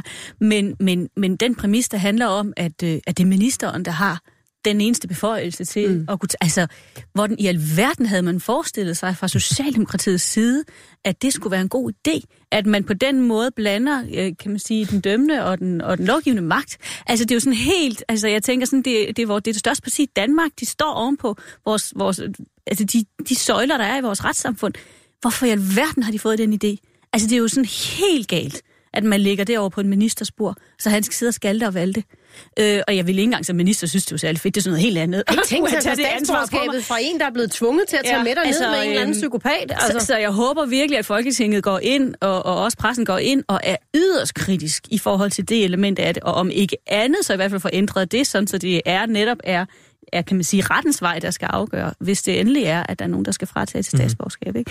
Det er helt galt, og jeg, jeg, jeg forstår ikke, at danskerne ikke er, eller at pressen ikke er mere kritisk over for lige præcis det, fordi det her er jo i sandhed, som Kai sagde, da han kom ind lige efter pausen, det er jo så meget en glidebane i forhold til, at vi blander jo fuldstændig vores, altså de tre, de tre magter sammen øh, i Danmark, og det hører sig altså ikke hjemme i et retssamfund. Det er bekymrende. Ja. Men øh, Charlotte, du har taget en lille ting med. Ja. Som vi skal slutte, som vi skal slutte af med. Og nu, jeg lærer en lille smule, fordi jeg ved ikke, hvad det er. Jeg ved, det er en sang, der var to minutter, og den har, det, det, det skal vi vel lige sige, lidt satirisk tilsnit. I den grad Skrev du til mig. Jeg har, som sagt, satirisk jeg har tilsnit. taget den med, og jeg ved ikke, hvordan den lyder. Nej, Men det jeg er var, øh, spændt, nu kan jeg love dig. Det var, høre. Det det, det var øh, en, en lille satirisk tilgang til, øh, til det her med overvågningssamfundet, Ja. og øh, hvordan mor Mette overvåger os alle sammen. Og jeg synes et eller andet sted, øh, at øh, den, øh, den, den rammer øh, meget godt plet på alle de dilemmaer, som alt det her ekstra overvågning, det sætter os øh, for. Og det er satiregruppen Magt, der har lavet den. Godt, jamen så tager vi en, øh, en lille sang og får afrundet vores snak om overvågning og retssikkerhed på. Vi skal tale om grøn omstilling og regnmodeller lige om lidt. Så, så det er måske meget øh, passende lige at få en, øh, en lille sang. Den kommer her. Staten er så rød, mor, nu vil den overvåge. Pisser du på gaden, mor, skal du bag lås og slå. For nu kommer svensken, mor, de bomber vores stat. Så derfor ser vores stat nu rødt og bliver rabiat. Nu ser staten med mor, det er ikke særlig fedt. Når jeg ser på damer på vores internet. Mon de synes det er spændende, når jeg har lavet stort. Og har de mon et billede af min allerførste lort. Staten er så rød, mor, som Kina og Sovjet. Så fra man bliver født, mor, der følger den dig tæt. Fjenden går derude, mor, så statens nye idé er hentet hos George Orwell og fra Ruslands KGB. Stærk sager. Yes. Tak for sangen, Charlotte. Jamen, øh, velbekomme. Og således øh, kan jeg sige, hvis man, hvis man lige er tunet ind på sin radio, og er i tvivl om, hvor man er. Det er Radio 24 det gode gamle folketing.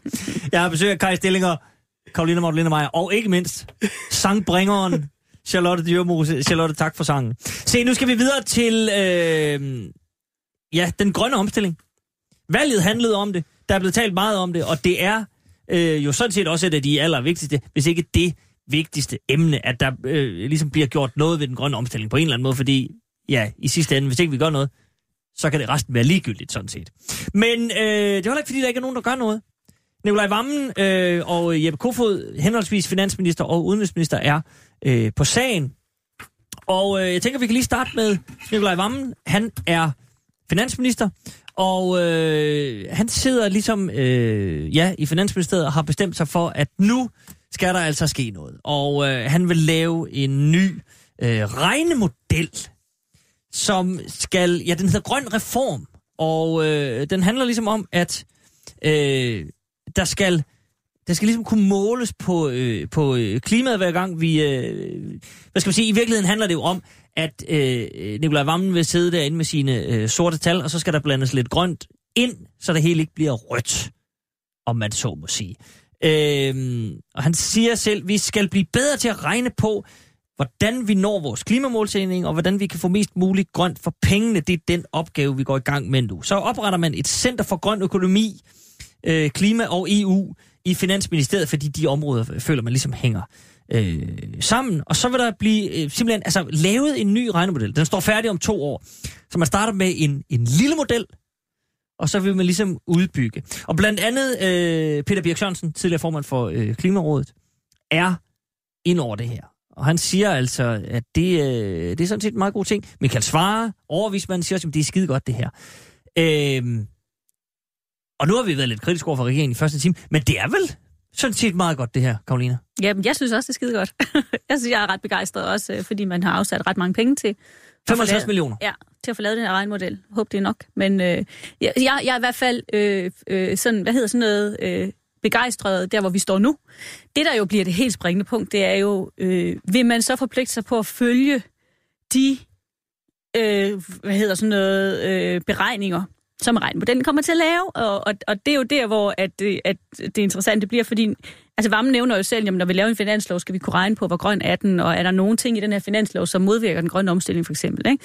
Og der vil det, jeg vil jo mene, at man skal være så radikal fra regeringens side, man bør gå ind og sige, jamen når man laver sådan en regnmodel, så må vi jo også komme os på, at vi følger dens anbefalinger, var ved at sige, eller dens beregninger forstået som, at hvis der så viser sig, at der er nogle af de tiltag, som er med i finansloven, eller i andre lovforslag, den bør jo gælde for lo- alle lovforslag generelt, ikke? og beslutningsforslag, mm-hmm. jamen så kan vi jo ikke gennemføre det. Altså, øh, det er jo der, man skal gå ind. Det er jo først der, det får effekt. Det er, hvis man så også ved, at man må stoppe nogle lovforslag, eller lave dem om, hvis det viser sig at være, at være klimaskadelige. Så, øh, men i udgangspunktet er jeg da vildt begejstret. Altså, mm. Og at man tager Peter Birk Sørensen ind, som jo blev mere eller mindre afsat, var jeg ved at sige, af den gamle regering, øh, som formand Jeg for tror godt, man kan Klimarådet. sige mere Ja. end mindre. Ja, men, det tror jeg også. Så Det, det er jo også et positivt signal. Mm-hmm. Så, øh, så, men altså, man kan også sige, ja, regeringen har jo committet sig på et 70% klimareduktionsmål, så, eller et 70% klimamål, så, så, så de skal jo gøre noget. Altså, det nytter ikke noget at sidde øh, på, på hænderne og ikke at gøre noget, og det her er jo én ting, ikke? Mhm. Så, ja, så min begejstring er sådan set øh, til at tage at føle på. Jeg synes, Jamen lad os er endelig starte med øh, begejstring. Så ja. kan vi altid lige se, om der er Ja. en enkelt flue i suppen, eller, eller hvordan. Karl Stillinger, hvad siger du øh, Jamen, altså, til det her? Jeg, jeg er jo også øh, meget begejstret for det, det må, det må jeg sige. Og det er meget sjovt, du nævner Peter Birk Sørensen. Vi sad her i 24-7 nemlig, sammen med, vi sad, du og jeg er sammen med to andre, hvor vi sad og snakkede om og konkluderede, det var lige godt satans. Han var simpelthen blevet fyret, fordi han var han tillod sig at komme med nogle positive ting i forhold til klimaet. Mm. Så det er fint nok. Ret, ret skal jo være ret. Han blev ikke forlænget, men der lå, Ja, jamen, altså, der det- lå lidt i det, at man ikke var så tilfreds. Ja. Men, men øh, nu kommer så det en, lidt interessant, det er jo, at, øh, at, øh, at jeg synes, det er ekstremt positivt. Hvad er der sket? Altså, i valgkampen, der, der var både Socialdemokratiet og alle de borgerlige partier imod det her. det kunne slet ikke lade sig gøre. Jeg, jeg synes, det er så fascinerende at finde ud af, hvad er der sket siden alle, selv Dansk Folkeparti, synes, det er fint med den her reduktion. Det, det er spændende. Men så kommer mit, mit lille øh, dilemma og mit problem, det er, når man læser det, så står der, at de her, og det, jeg synes, det er stadigvæk fint med den her grønne reform, der står her, at man skal vurdere effekten. Man skal vurdere de samfundsøkonomiske effekter, og vurdere de mulige konsekvenser. Ja, okay, vurdere. Det er da okay, men det er jo ikke nok til at løse problemerne. Altså, man skal ud over at vurdere, skal man også ligesom på en eller anden måde lave en, en uh, form for handlingsplan og sige, vi, vi vil det her. Og jeg, jeg synes, det jeg læser her, det er, det er uh, vi skal lave noget, som vurderer de økonomiske konsekvenser af det her. Mm-hmm. Det er ikke nok.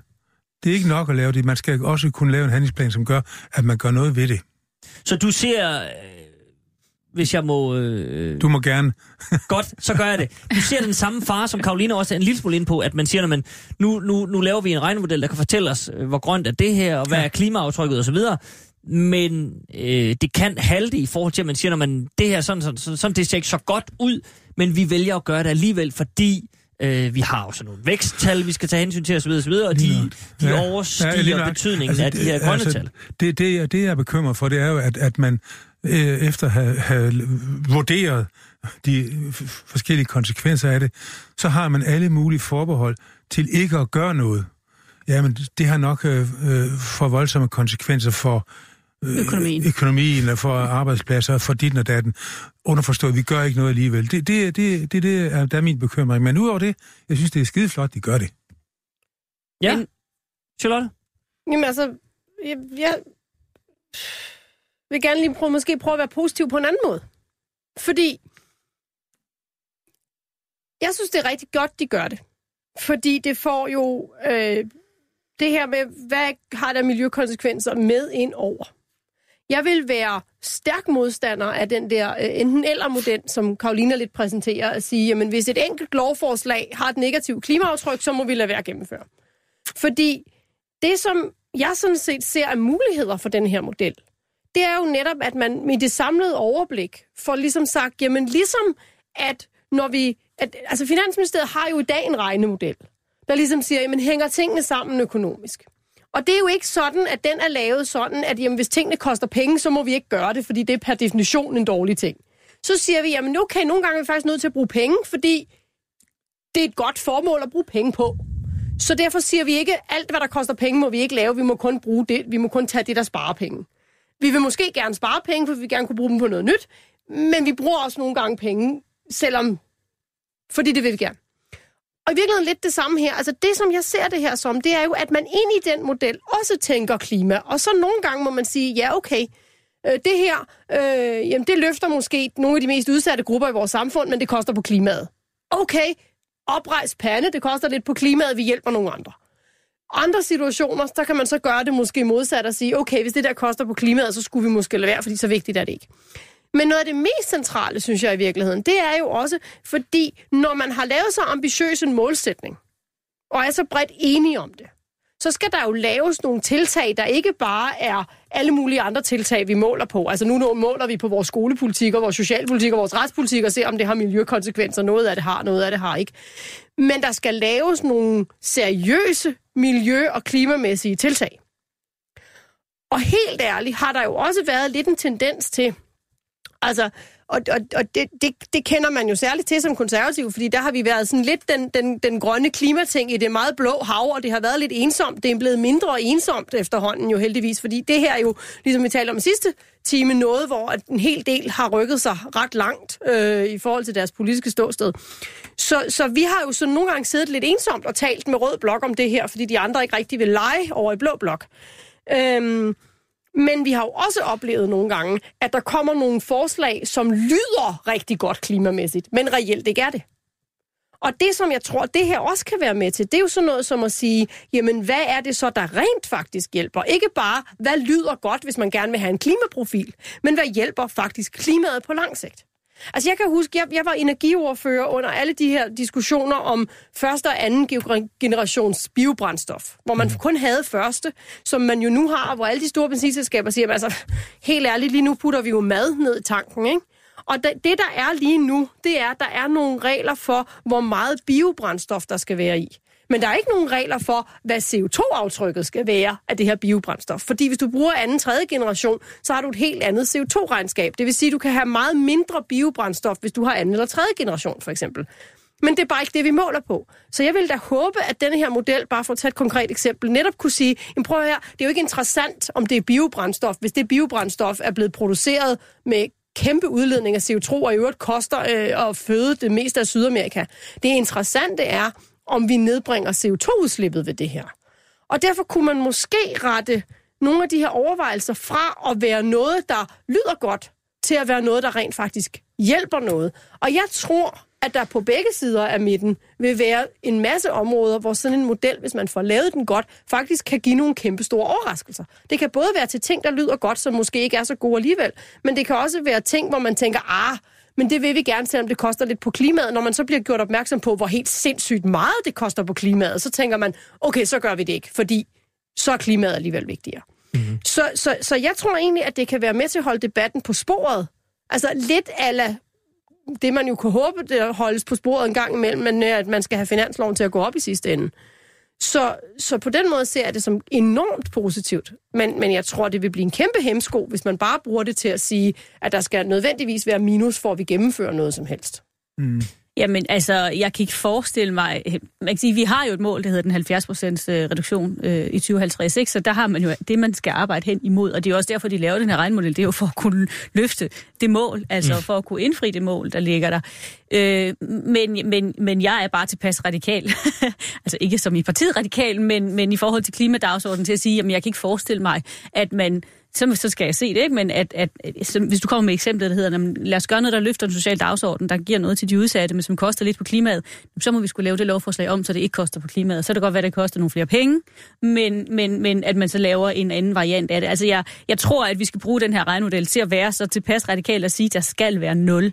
Altså alt skal være i plus, kan man sige, når, Så- vi så- handler, så- når det handler om, om klimaudfordringer. Men, mm, Så det er ikke nok, Karoline, hvis jeg bare lige må sætte det, kommer det ikke nok at sige, når man, vi, vi indfører en eller anden grænseværdi eller et eller andet. Nu har den et, et negativt klimaaftryk, øh, aftryk, men det kan være en lille smule, den tipper lige over, eller... så skal der godt nok stå noget meget, meget, meget stort ved siden af, som tipper den anden vej. Ikke? Altså, jeg, jeg, skal ikke, jeg skal ikke kunne sige, om ikke, at det vil være et scenarie om, at der vil være en eller anden, et eller andet lille lovforslag eller tiltag, som koster på klimaet øh, en lille smule, hvorimod der er noget lige ved siden af, som, som giver rigtig meget bonus. Det ved jeg ikke.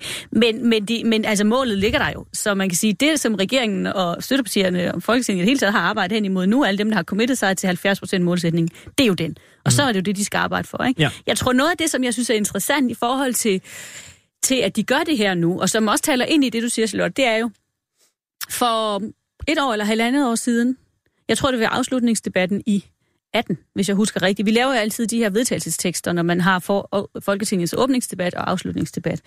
Og der, øh, der lykkedes det jo faktisk for første gang nogensinde at få lavet en vedtagelsestekst, hvor at hele, det var så hele den daværende opposition, også Socialdemokratiet, var med på den her tekst, hvor der faktisk stod, at vi skal bekæmpe klimaforandringerne i overensstemmelse med videnskabens anbefalinger. Og det der med at få videnskaben med ind i en vedtagelsestekst i Folketinget, det var et stort skridt. Og det var noget, vi kæmpede rigtig meget for, da jeg sad dengang som politisk ordfører.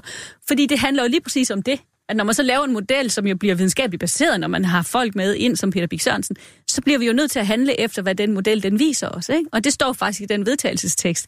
Altså fra den gang, så, så, så man kan sige, et eller andet sted er der noget at hænge det op på. Og så tror jeg også, at folket skal nok straffe politikerne, hvis de ikke følger de anbefalinger. Og det tror jeg er også der, hvor vi må, vi må, vi må festne vores håb. Det er, at vi kan jo se nu, hvor store folkelige bevægelser der er på klimadagsordenen. Et eksempel.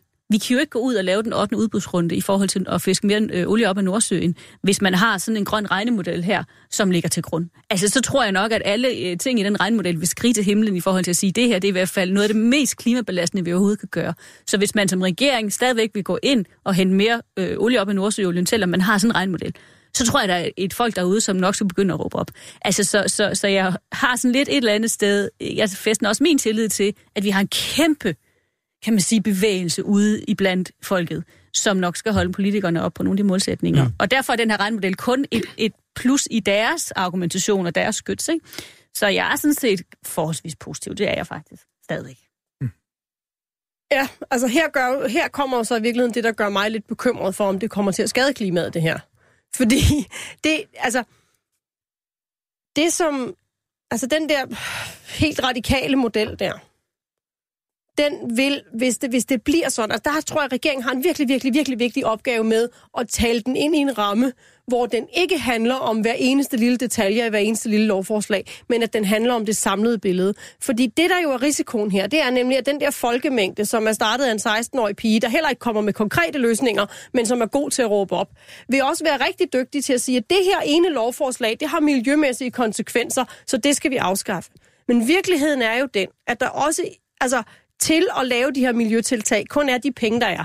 Så hvis vi for eksempel, lad os nu sige det der eksempel med, jeg ved ikke, hvordan det skulle være, men, men, men altså lad os nu sige det her eksempel med, at nu vil vi gerne gøre noget for de udsatte grupper, det koster lidt på miljøet. Så må vi lave det her for de udsatte grupper på en anden måde. Den anden måde koster så måske 10 gange så meget, fordi at vi skal passe på ikke at udlede noget CO2 ved det.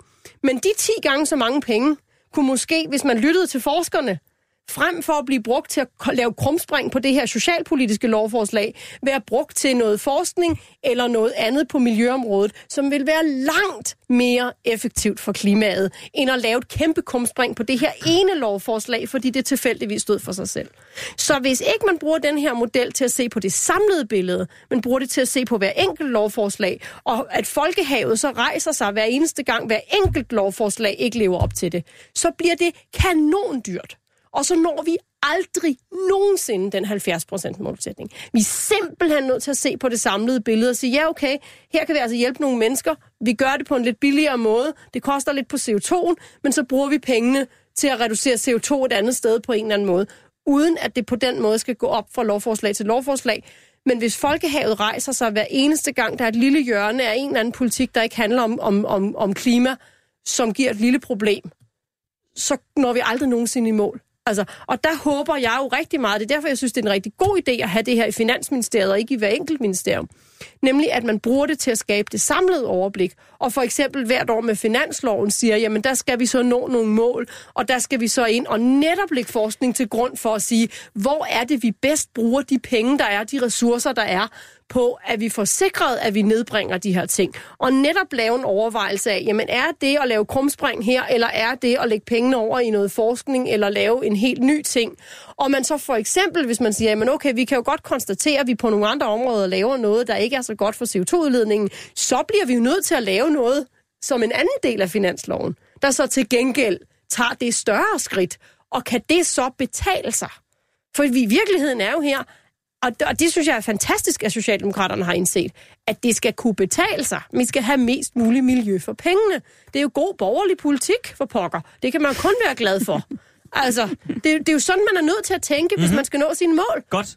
Kai Stillinger, Ja, jeg vil det er jo prøve- god borgerlig politik, Ja, men hvad jamen- siger SF? Jamen, jeg vil også prøve at gøre det så kort og klart som muligt, som Charlotte gjorde. Øhm, det, der er spændende, synes jeg, ved det her, det er, at vi er meget positive, åbenbart alle tre, og det er de fleste andre også. Det er jo, at dansk industri er med, pensionskasserne med. De vil ofre, står der her, 350 milliarder kroner, fordi man kan tjene penge på det, mm-hmm. hvis man gør det rigtigt. Og det tror jeg er, er ekstremt vigtigt, at man ligesom siger, okay, jamen, øh, hvis vi kan få industrien med, øh, og vi kan få pensionskassernes penge med, så tror jeg, vi kan nå rigtig, rigtig meget. Men jeg er enig med Charlotte øh, i øh, den betragtning, at altså, lad nu være med at være så skide firkantet, at hver eneste forslag skal øh, være øh, CO2-neutral. Det der er jeg helt enig med dig. Altså, det, det, jeg er nærmest helt konservativ i den her sammenhæng her. Men øh, de er også nogle gange rigtig grønne på en god måde. Så der, der er helt vi skal ikke være så firkantede. Men, men det, ten, verdenstendensen går hen på, at vi skal lave det her klima, den her klimaændring. Og, og de, øh, den forskning, der betyder, at vi måske øh, kan tjene penge på det, gør jo, at vi har industrien med, og vi har pensionskasserne med. Så lad os gøre, ligesom vi gjorde med vindmølleindustrien og med høreapparater og alle de der ting der. Vi skal være foregangsland. Vi ved, der er penge at tjene, hvis vi gør det rigtigt. Lad os komme i gang. Mm-hmm. Men, men, men i forhold til et mål, der hedder 70% reduktion Mhm. i 2050, og i forhold til, hvad øh, den førnævnte forskning siger, så er der jo ikke tid til at sige, men så, nu så tager vi det sådan øh, lige så stille. Mm. Man skal vel altså, gå drastisk til værks, og drastisk er vel i det her tilfælde at sige, man, hvis der er et negativt klimaaftryk, så siger vi, altså er man, er man ikke nødt til det, man har jo stadigvæk, der er jo stadigvæk de her 5% Karolina i, i, øh, i regeringens plan, som langt de fleste partier selv, Dansk Folkeparti, har hoppet med på om de 70 procent. Man ved sådan cirka op til de 65 procent, og så har man jo det der gamble, der hedder, vi satser på, at der i løbet af nogle ja, år bliver udviklet, udviklet. teknologi, ja. som kan bringe os de sidste 5 procent af vejen. Ja. Og det er også derfor, at det er jo meget mere alvorligt, end vi, end vi aner. Så man kan sige, at vi bliver nødt til at forstå radikaliteten i det. Og det handler ikke om at være firkantet. Altså det handler kun om, og jeg tror I, ikke, I hørte mig, da jeg før sagde, at selvfølgelig kan der være enkelte tilfælde, Åh. hvor at det er så lille bitte Åh, en belastning, havde- at man kan det sige, ikke meget, du sagde. så, så, nej, at, at, at, at så, så lever vi med det. Mm. Men jeg tror slet ikke, at vi, altså, vi bliver nødt til at forstå, at det vindue, vi har, det er så lille. Ikke? Så, så, og vi skal jo bare lytte til FN's klim- klimapanel for, at- for at forstå alvoren af det. Så, så, så, så det er så, altså, det er så meget mere alvorligt, end vi tror. Derfor er det vigtigt, at vi har folk, der går på gaden og råber politikerne op. Mm. Og jeg er sådan set uenig i, at folket øh, ikke kan finde ud af, kan man sige, at, at skille imellem øh, øh, sort og hvidt, var jeg ved at sige, eller hvad der ligesom er, er de væsentlige problematikker. Altså når vi har set de borgerforslag, der ligger, borgerforslaget om klimaloven var jo et af dem. Ikke? Altså folket har jo godt forstået, og der er jo masser af dygtige organisationer derude, der vejleder befolkningen mm. i, hvad det er, der er vigtigt at kæmpe for lige nu. Ikke? Så, så, så jeg, jeg, jeg, jeg, jeg står fast på, at som du selv siger, Husi, når vi ikke engang ved, hvordan vi skal nå de 70 procent, så skal det godt nok være meget, meget små afvielser inden for budgettet. Det grønne budget, var vi at sige, som vi nogensinde skulle få lov til at jer til, hvis vi skal lægge jer til noget. Mm. Fordi det er vores børns fremtid, vi gambler med. Det er jo ikke bare om en finanslov, der stemmer et år eller to. Det er vores børns fremtid, så det er jo meget mere alvorligt end som så. Men det er også derfor, det er så afgørende, at man gør det, der faktisk virker, og ikke kommer til at gøre det, der lyder godt Jamen, i den synes, jeg enkelte tror, det er et eksempel, du Og- kommer og- med, Charlotte. og det, altså, i forhold til, jamen, at man... det- altså, det, jeg, Det har det jo bare ikke nødvendigvis været. Eller? Altså, du kan jo, du, der er jo heller ikke, lovgivningen er jo også visse steder lavet efter noget, man har besluttet sig for at lød godt, frem for hvad der rent faktisk altså, nedbringer CO2'en. Ikke? Altså bio, bioetanol-diskussionen Jo, er jo jo. sådan set et konkret eksempel på, at det er fordi, det lød godt med en høj andel af biobrændstof, men man glemmer bare, hvordan den er produceret. Ja. Og det er faktisk mere vigtigt, end hvor høj andelen er. Men der er og, mange og, af den og, slags det, og, og det er der rigtig, rigtig meget af. Ja. Og det er jo sådan noget, man forhåbentlig kan komme til bunds i her. Ja. Og det jeg bare advarer mod, det er, og, og det er altså ikke anderledes, end at hvis jeg har et vandrør, der er gået, så er det altså bedre, at jeg sætter en blikkenslager til at tage sig af det, fordi han har forstand på det, og han har jo tid til at bruge sin arbejdsdag på det, fordi jeg er nødt til at passe mit arbejde et andet sted. Og der skal vi bare huske, at det ikke altid det, der kommer op i medierne, eller det, der lyder som et nemt klimatiltag, der også er det nemme, det rigtige klimatiltag. Og det er bare det, jeg advarer imod, at man ikke kommer til at gå efter de her folkestemninger, fordi et eller andet lyder rigtigt, men at man faktisk lytter til den her model, og at man faktisk lytter til forskerne, som du selv er Ja, inde ja, på, men det er og gør de ting, og også tør stå op som politiker og sige, det er rigtigt, man kunne godt gøre det her, men der er faktisk andre ting, der virker bedre, selvom det lyder mere kompliceret og mere knudret. Og så er det det, vi skal bruge pengene på. Men prøv at høre, jeg er jo ikke, jeg er slet ikke uenig med dig i. Altså, jeg startede jo også med at sige, at jeg er begejstret for, at man kommer med regnemodellerne, fordi de er videnskabeligt baseret. Så, ja. så, så min pointe er, at hvis nu der kommer for eksempel, det er jo derfor, jeg er så insisterende i forhold til, at man ikke bare, som Kai jo også er inde på at sige, vi skal jo ikke bare have de her regnemodeller, så vi kan kigge på dem og sige, Nå, men så vurderer vi fra sag til sag, om vi skal følge dem. Vi bliver nødt til at committe os på, at vi skal følge de anbefalinger, der så også ligger i dem, eller det, de beregner for os. Mm. Fordi ellers så kan vi jo ikke bruge det til noget. Og hvis politikerne så går ud og laver en beregning af et eller andet, og nu bruger jeg Nordsøolien igen som eksempel, for jeg tror ikke, der er noget bedre eksempel på noget, som er så sort, var jeg ved at sige, ikke? Altså i forhold til en, en grøn regnemodel. Hvis politikerne så stadigvæk ud og siger, nej, vi vil stadigvæk indhente eller, eller lave udbud, og vi vil stadigvæk øh, give tilladelse til at, øh, at hente nord, olie i Nordsøen, så har befolkningen et rigtig godt skyts, et endnu bedre skyts, end de har i dag, hvis de f- har en, en beregning lavet af regeringens egen regnemodel, som viser, hvor dårligt det er for klimaet. Det er det, jeg mener. Ja. Jeg mener jo derfor, at derfor kan det her bruges ikke kun af politikerne, men de skal bruges også af befolkningen til at presse politikerne på at leve op til de, kan man sige, til de løfter, de har givet. Ikke? Og der er Nordsøolien et rigtig godt eksempel. Nordsøolien er jo stadigvæk en af de ting, som vi alle sammen ved, er sindssygt dårlig for vores klima. Men ikke desto mindre har man jo stadigvæk givet tilladelse til den 8. udbudsrunde, det vil sige, at man udbyder så muligheder for at, at, at fiske efter mere olie. Og det er i hvert fald ikke blevet bremset endnu. Godt. Vel? Så jeg, jeg øh, vil bare lige sige til nye lyttere, Radio 24 god gamle Folketing, Karoline Magdalena Meyer, Charlotte Dyrmus, Kai Stillinger er på besøg. Og så smider jeg lige en... Øh, en, en, en, ah, en bombe, det vil, jeg, det vil jeg ikke sige, Kai. En, en, øh, en lille ting ind i, øh, i debatten, fordi nu sidder vi og snakker om Finansministeriet, ny regnemodel, øh, og Finansministeriet sidder på pengene. Det er jo simpelthen dem, der i sidste ende sidder tungt oven på alle de andre ministerier, bestemmer, hvor, øh, hvor mange penge, og, og, og så videre, så videre, så videre. Og øh, den nuværende regering, og i øvrigt, øh, stort set alle de andre partier, har jo talt meget om det her med, at øh, vi skal have den grønne omstilling, og der skal flere penge til den grønne omstilling. Så har alle jo råbt op som et ekko af Claus Hjort, hvor skal pengene komme fra? Og det er nu sådan nogenlunde blevet øh, besluttet. I hvert fald har øh, Jeppe Kofod, vores udenrigsminister, besluttet, at øh, klimatilpasning og grøn omstilling skal øh, tages fra ulandsbistanden. Øhm, og det er jo sådan lidt... Altså, jeg er ikke helt sikker på, at det var det, der var meningen. Altså, der bliver talt meget om nye penge osv. osv., osv. Og så har man let rundt, og så har man fundet ud af, at Danmark er nogle af dem, der giver øh, det af FN... Øh, hvad hedder det? Øh, Anbefalet. Anbefalet. anbefalede... Tak, Kai. Ja, det er FN anbefalet 0,7 procent af BNI. Øh, det gør Danmark.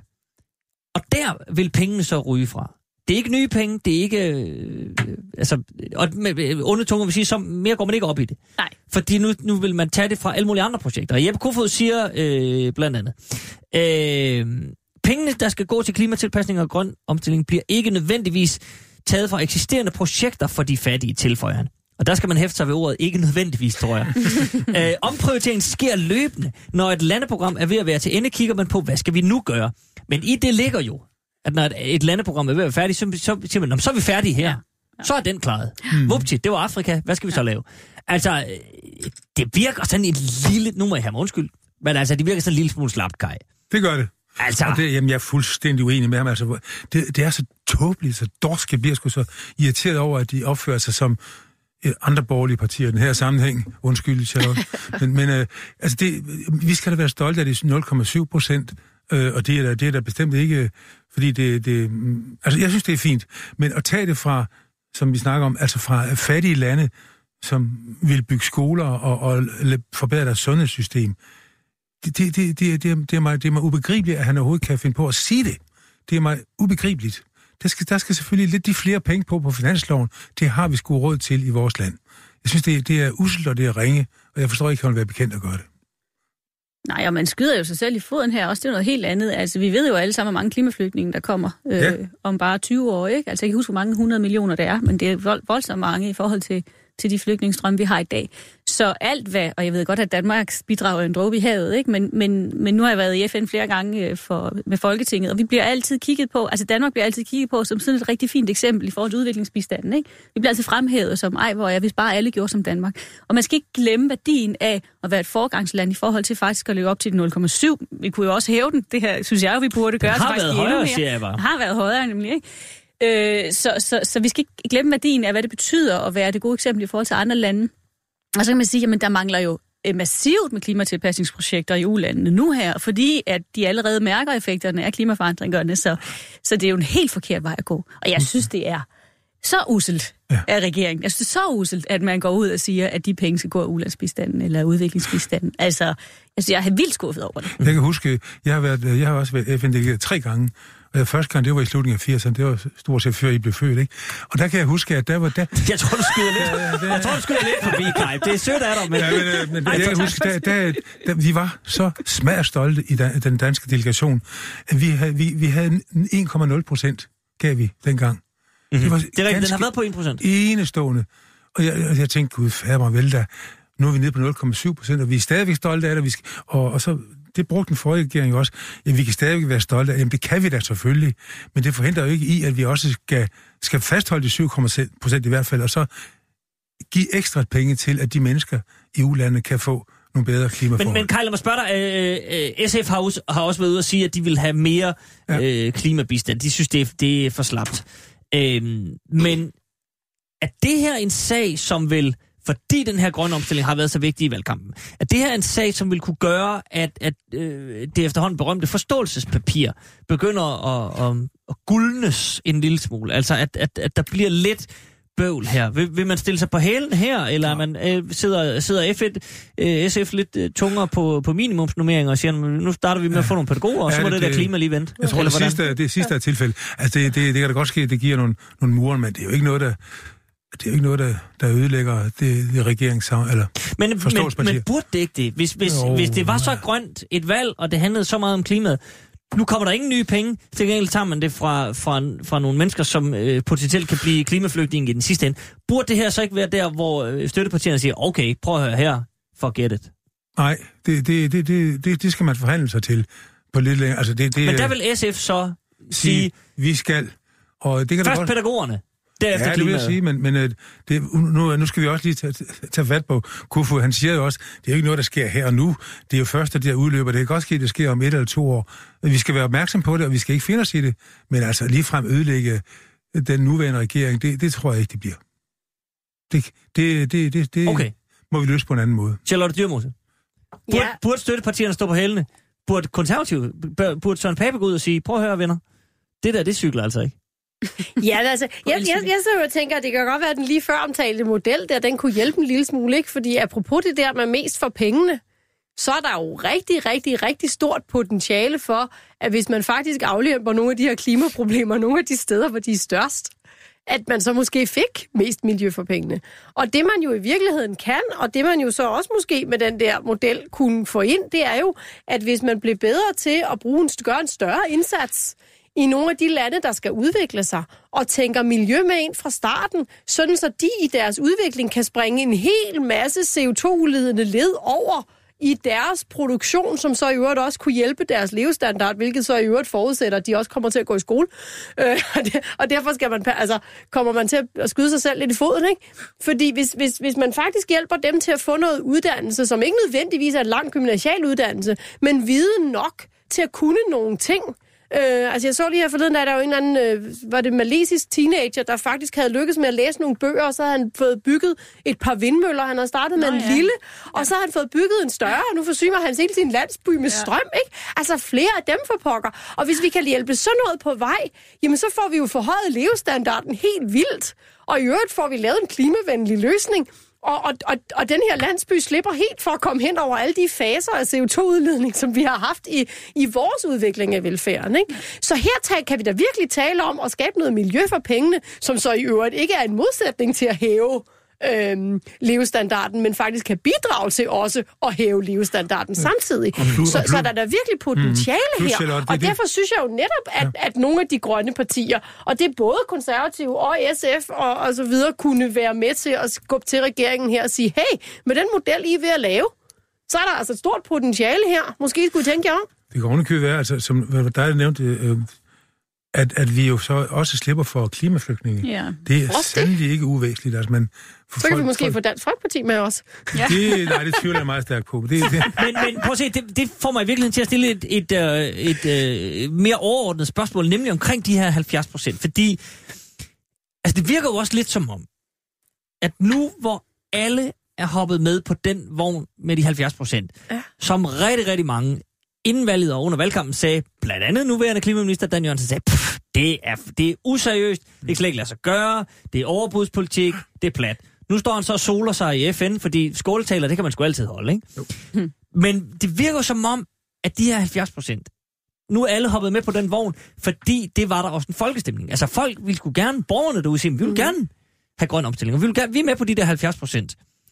Øh, men nu har alle så sagt ja, selv Dansk Folkeparti. Ja. Men nu står man så med det problem. Hvordan gør vi det?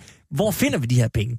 Fordi vi vil jo, altså folk vil også have deres velfærd, og de er skide ligeglade med deres retssikkerhed, bare de får øh, øh, kontanthjælpen, altså du, eller, ja. Ja. groft sagt, ikke? Jo. Du ved, det er jo de nære ting, der, der ja. Ja. betyder noget sådan i dag til dag, og derfor på den store klinge, så vil man gerne have grøn omstilling, men man vil også gerne have sin, sin øh, øh, forsikring, man vil gerne have sin løn, man vil have alt det der, man vil have sin velfærd. Nu er alle partierne en lille smule, undskyld mit franske på skideren, med de der 70 procent. Øh, nå, men Karoline, er det, er det ikke rigtigt? Jo, jo, det Og- så nu, nu begynder det at gøre ondt. Men, men, Det er men, det, og så men- står, men Jeppe, kunne- så står men- Jeppe Kofod med. Men man kunne Jamen, det jo faktisk fordi- gøre noget her, fordi man kunne jo vælge at sige, at vi går alle sammen sammen hånd i hånd og siger, at hvis Danmark rent faktisk er dem, der står for noget et andet sted i verden, så tæller det med. Og det vil sige, så vil det også kunne betale sig at smide pengene i et land, der måske kunne få en eller anden anden fordel af det, at det ikke kun behøvede at foregå på dansk jord, Mhm. mm-hmm. men at det skulle være ved dansk indsats.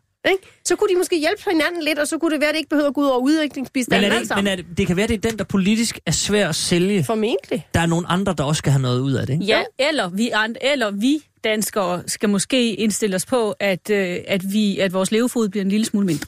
Altså, den er svær at sælge, ikke? Ja, det skal jeg da love for. Altså, det kan godt være, at der ikke er råd til øh, lige så mange gadgets, eller at vi ikke alle sammen skal have to biler i garagen og et sommerhus i Nordsjælland. Nu karikerer jeg. Men, men det er jo en del af, af, af hvad det hedder, øh, kommunikationen. Altså, det er jo, at hvis vi virkelig skal investere så massivt i den grønne omstilling, så kommer det til at koste i forhold til, hvordan vi er vant til, at vi bare kan plukke fra hylderne, som, som, som vi, det lyster os. Ikke? Altså nu, nu, nu, det er jo ikke alle, der kan det i Danmark, vil jeg sige, men det er der nogen, der kan. Mm-hmm. Og dem, der har mest, kommer til at skulle spytte noget mere i kassen til den grønne omstilling, hvis du spørger mig, end dem, der har mindst. Den, det budskab er ikke særlig politisk let sælgeligt, men det er nødvendigt. Fordi ellers så tror jeg, at vi står et eller andet tids, på et sted på et tidspunkt og må indse, at det kunne ikke lade sig gøre alligevel, for vi er ikke villige som danskere til at forstå, at det også koster noget i forhold til, hvordan vi lever vores liv, og den hverdag, vi har, mm. og ikke kun, kan man sige, hvil- hvilke beslutninger man træffer på Christiansborg. Og det er jo der, hvor jeg mener, jamen altså, du spurgte før, hvor pengene kom fra, altså, vi, hvis vi nu bare skal være konsekvente, så kan man jo gå ind og sige, jamen de ting, der belaster klimaet, skal have den pris, som den klimabelastning, de har. Forstår mig ret, ikke? Så vi mm. bliver nødt til at sige, det bliver nødt til at blive dyrere at købe de ting, eller gøre de ting, som er klimabelastende. Og måske så også tilsvarende billigere at gøre ting, som ikke er det, ikke? Altså, så vi bliver nødt til at forstå, at det, har, at, at det også handler om, hvordan vi lever vores liv. Og det er svært at sælge, fordi øhm, altså hver gang, at, at da jeg var i Folketinget og prøvede at komme med det argument, så, så fik jeg slynget i hovedet, nej, nej, fordi herre og fru Jensen skal have råd til deres spaghetti med kødsovs. Hallo? Ja, altså, det er jo ikke det, det handler om. Det handler om, at vi alle sammen skal forstå, at vores liv på en eller anden måde måske bliver en lille smule anderledes. Og jeg tror ikke, det bliver mindre rigt af det. Altså, jeg tror faktisk, at, at vi måske får nogle liv, som bliver rig på nogle andre ting, men måske lidt mindre på penge, end vi er vant til. Men der er jo bare så enormt lidt politisk handlekraft i det der, ikke? Fordi det der handler om, at vi alle sammen opdrager os selv og vores børn til, at det handler ikke bare om ord, det handler om handling, og det kommer til at gå ud over os selv i vores egen familie, og at det kan godt være, at det er hyggeligt at blive kørt til fodbold, men man kan også gå eller cykle, og det er faktisk godt være, at det ikke gør en forskel i det store regnskab, men hvis vi alle sammen gør det, så gør det faktisk en forskel. Og ikke? det forlænger Men- ens liv. Det skal vi Jamen, også huske. Det, Det, med det gør cyklen. det også. Det forlænger ens liv.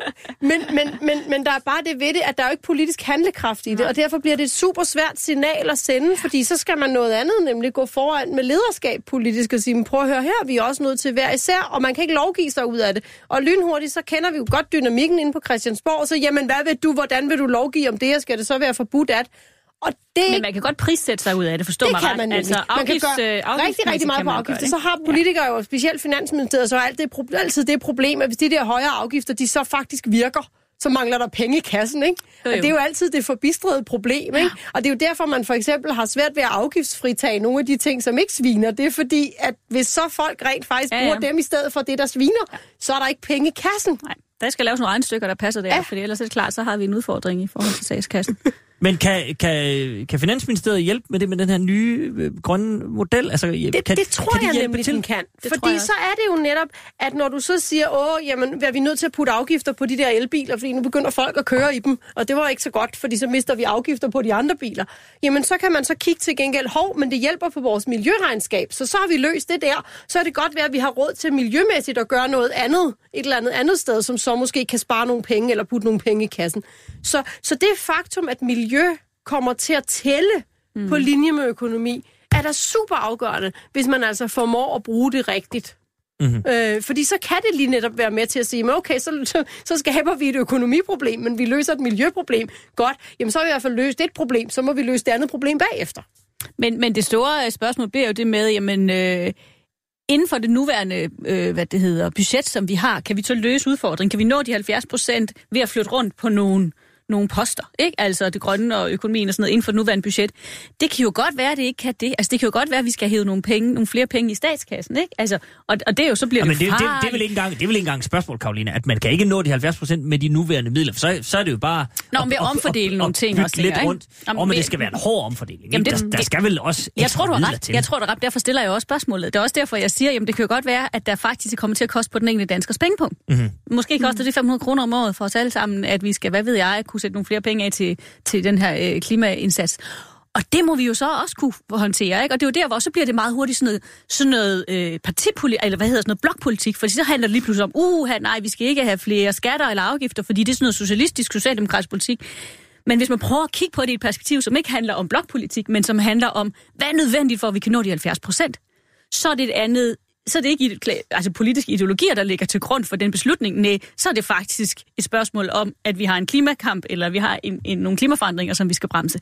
Så det kunne være interessant at prøve at se det ud fra det perspektiv. Mm-hmm. Så vi ikke kun ser... Det er også derfor, jeg nogle gange har det lidt svært med de politiske ideologier, fordi jeg synes ikke, vores tid egentlig passer særlig godt til dem mere. Altså, der var en gang, hvor vi havde arbejderklassen, og vi havde øh, kapitalisterne, som kæmpede mod hinanden. Nu har vi en anden udfordring. Så, så derfor så skal vi passe på, at vi ikke bruger de samme ideologier og ideo- ideologiske sådan, argumenter, i forhold til, hvordan vi så bruger vores penge, eller hvor, mange, hvor meget vi skal betale i skat, for eksempel. Ikke? Mm-hmm. Men, men, men der kan man sige, der er jo også den der med, hvad, hvad stoler vi så på kan lade sig gøre, og hvad er det, vi ønsker? Altså ønsker vi, at staten skal løse opgaven, eller ønsker vi, at samfundet skal løse Klart, opgaven? Ikke? klart, Fordi ja. jeg sidder jo straks, når du siger, at det er nødvendigt, nødvendigvis at trække flere penge ind, så tænker jeg, ja, det kommer jo an på, om vi rent faktisk kan få tilskyndet for eksempel erhvervslivet. Altså dansk industri, Klart. som Kaj siger, er med, ikke? Ja. Pensionskasserne er med. Og det er jo altså også penge. Ja, og ja. miljøet er fuldstændig ligeglad med, hvor pengene kommer fra.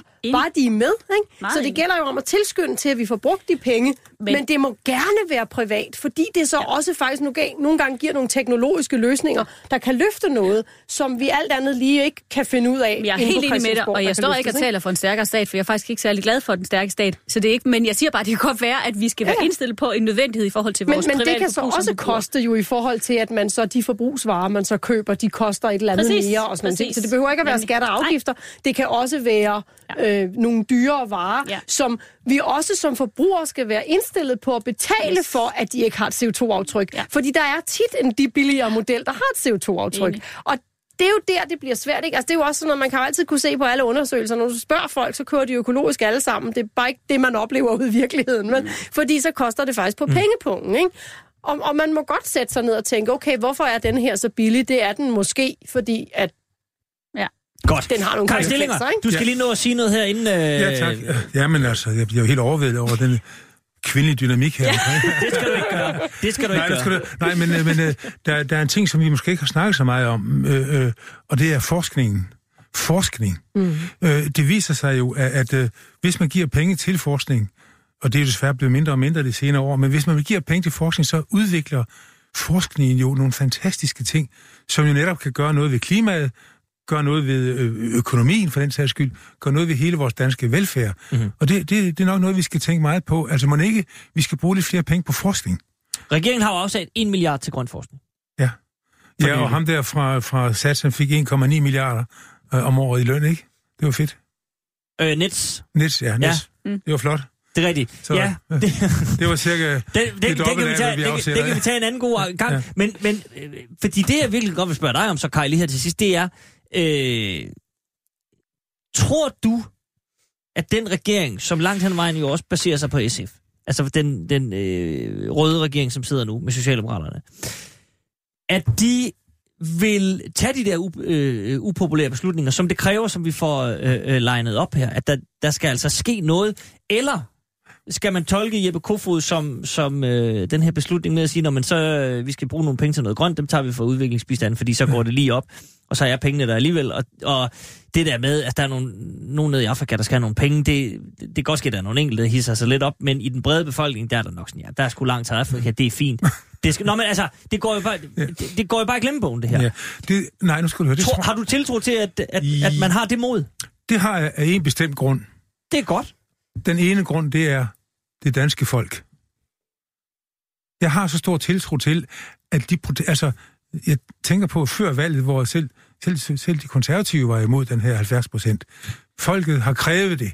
Og jeg tror, at folket, det, det lyder meget, meget voldsomt, når man siger det, men, men jeg tror, at stemningen i virkeligheden, måske også ikke kun i Danmark, men i hele verden, er så voldsom, at vi vil ikke finde os i, at klimaet ikke bliver prioriteret højt nok.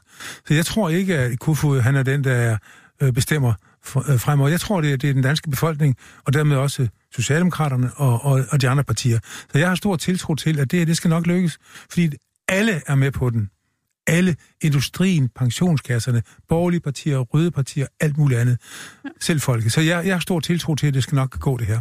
Og jeg, jeg synes, det er rigtig godt, når du siger det der, Kai, fordi jeg tror, du, er nemlig, du er nemlig ret i det efterhånden blevet alle. Det er jo ikke kun de unge mere. Altså, det er jo også, det er jo også en ungdomsbevægelse, men, men det er også blevet noget for os, der er kommet lidt, og, lidt længere. Fra 80'erne. Plus minus. Ja. Øh, fordi jeg har det lidt nogle gange det der med, at vi siger sådan, om det er den unge generation, der skal bære verden frem, og det er nu det jeres, så det ligger på jeres skuldre, og viser os, hvad I vil, og sådan noget, hvor jeg har det bare sådan lidt, de unge i dag er sindssygt underrepræsenteret, fordi der er ikke, altså deres årgang er jo små, mm. så de er jo ikke i, i flertal, så, så vi skal jo, det er jo vores opgave som dem, der er majoriteten i det her samfund, ikke i vores alder, og sørge for, at de her beslutninger også bliver gennemført. Vi kan ikke bare sige til de unge, om I har dynamikken, I har energien, I har visionen, det er jeres fremtid, I skal bære det hjem. Nej, vi skal bære det hjem for jeres skyld. Ja. Altså, det synes jeg altså er en vigtig pointe, for vi kommer nogle gange til at få det til at lyde som om, at om, det skal de unge nok klare, mm-hmm. fordi de har begejstring, ikke? Godt, Jamen, det er en vigtig pointe, og det ja. bliver også den sidste pointe, tak. der kommer ud af det her program. Vi håber selvfølgelig, at øh, de kære lovgivere over på den anden side af gaden i, på, på Christiansborg lytter. Ja. Øh, det antager jeg, de gør. Fordi altså med, med så vigtige argumenter, som vi øh, får sendt afsted her, hvad skulle de dog ellers gøre? øh, det er derfor mødet i salen først starter klokken 1 jo. Præcis. For at de kan nå at høre det Så man kan høre det, og så lige summe over det i en time. Det er fuldstændig rigtigt. Så øh, jeg vil egentlig bare lige øh, benytte lejligheden til at sige tusind tak til Karoline Magdalene Meyer. Tak fordi man Tusind kom. tak til Charlotte Dyrmule. Tusind tak til Kai Stillinger. Øh, vi er tilbage i næste uge Samtidig, samme sted, så må vi se, hvad de har fundet på til den tid. Der skal nok være et eller andet. Det øh, er i hvert fald alt, som det plejer her i det gode gamle. Tak for i dag. Mit navn er Anders Krab Johansen. Jeg er koncernchef på Berlingske Media og har skrevet bogen Fri os fra den værdiløse borgerlighed. Bogen er et wake-up call til alle os borgerlige, der er godt i gang med at tabe fortællingen om, hvad der udgør et godt samfund. Vi har overladt omsorgen til staten, velstand til vores politikere, familien til institutionerne, dannelsen til tilfældighederne, og forsømt at genopfinde og forny de værdier, som taler til menneskets hjerter. Fri os fra den værdiløse borgerlighed er i handlen nu –